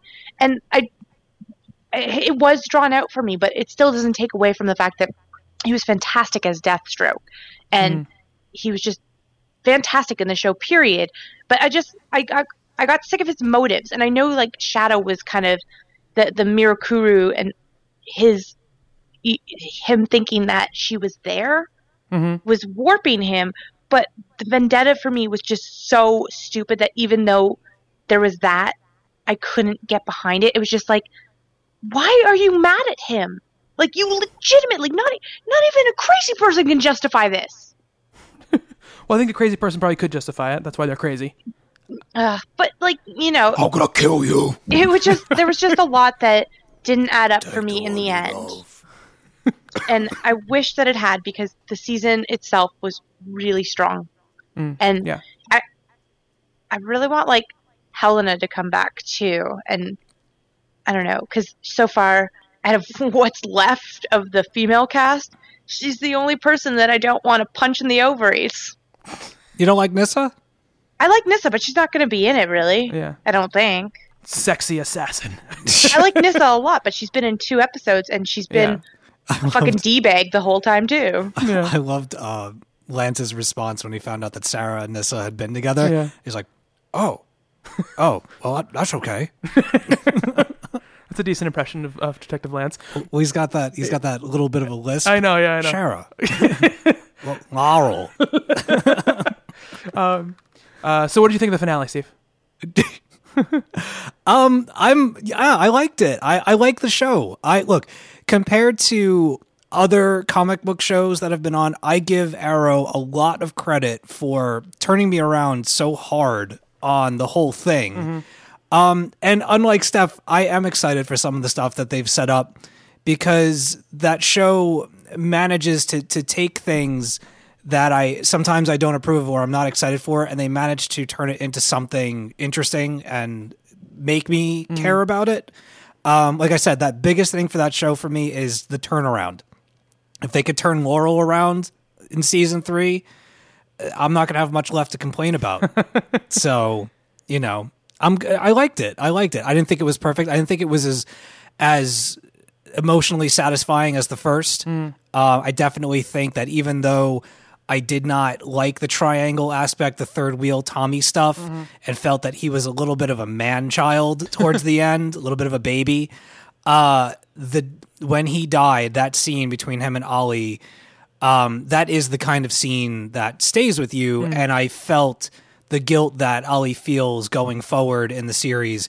Um, I felt was really well executed, and when he feels that way, I feel like it's legit. Yeah, I liked that that scene because I think that the the island turns him into the vigilante, Mm-hmm. but Tommy really his death turns him into the arrow. You know, it turns Right. him into the Green Arrow. It turns him into the hero, and I like that about about that story. And Felicity is the anchor. she is definitely the anchor, and and uh, um, so that's kind of what we feel about the finale. Uh, qu- really quickly, I mean, this obviously is spawning into we're going to see the Flash uh, next next year on the on the CW. Did did either of you guys watch the the five minute Yep. teaser thing? Yep. What'd you think? Awesome. I'm awesome. I'm way more excited for like the new Flash than I am Mm-hmm. for the third season of Arrow. Yeah, I, I mean, as a Flash fan, it was there was no, everything I could possibly have wanted. Is it Weather Wizard? Weather Wizard, crazy that they're doing that right away. Um, and they pointed to the fact that there's other metahumans out there. They actually said the, the term metahumans. So I'm we're gonna we're gonna see them all. We're gonna see Captain Cold. We're gonna see you know Mirror Master, Do we think that that was a trailer for just the? It's probably just for pilot the first. Okay, the pilot. Yeah, um, that's a lot of ground to cover. yeah. I love that. I think he looks great as the role. I think he has the right attitude. I love that the show. I love that the creators and look. I mean, it's they're they're comic book guys. Geoff Johns is like his favorite hero in the world is the Flash. He obviously he's working on the show and he knows.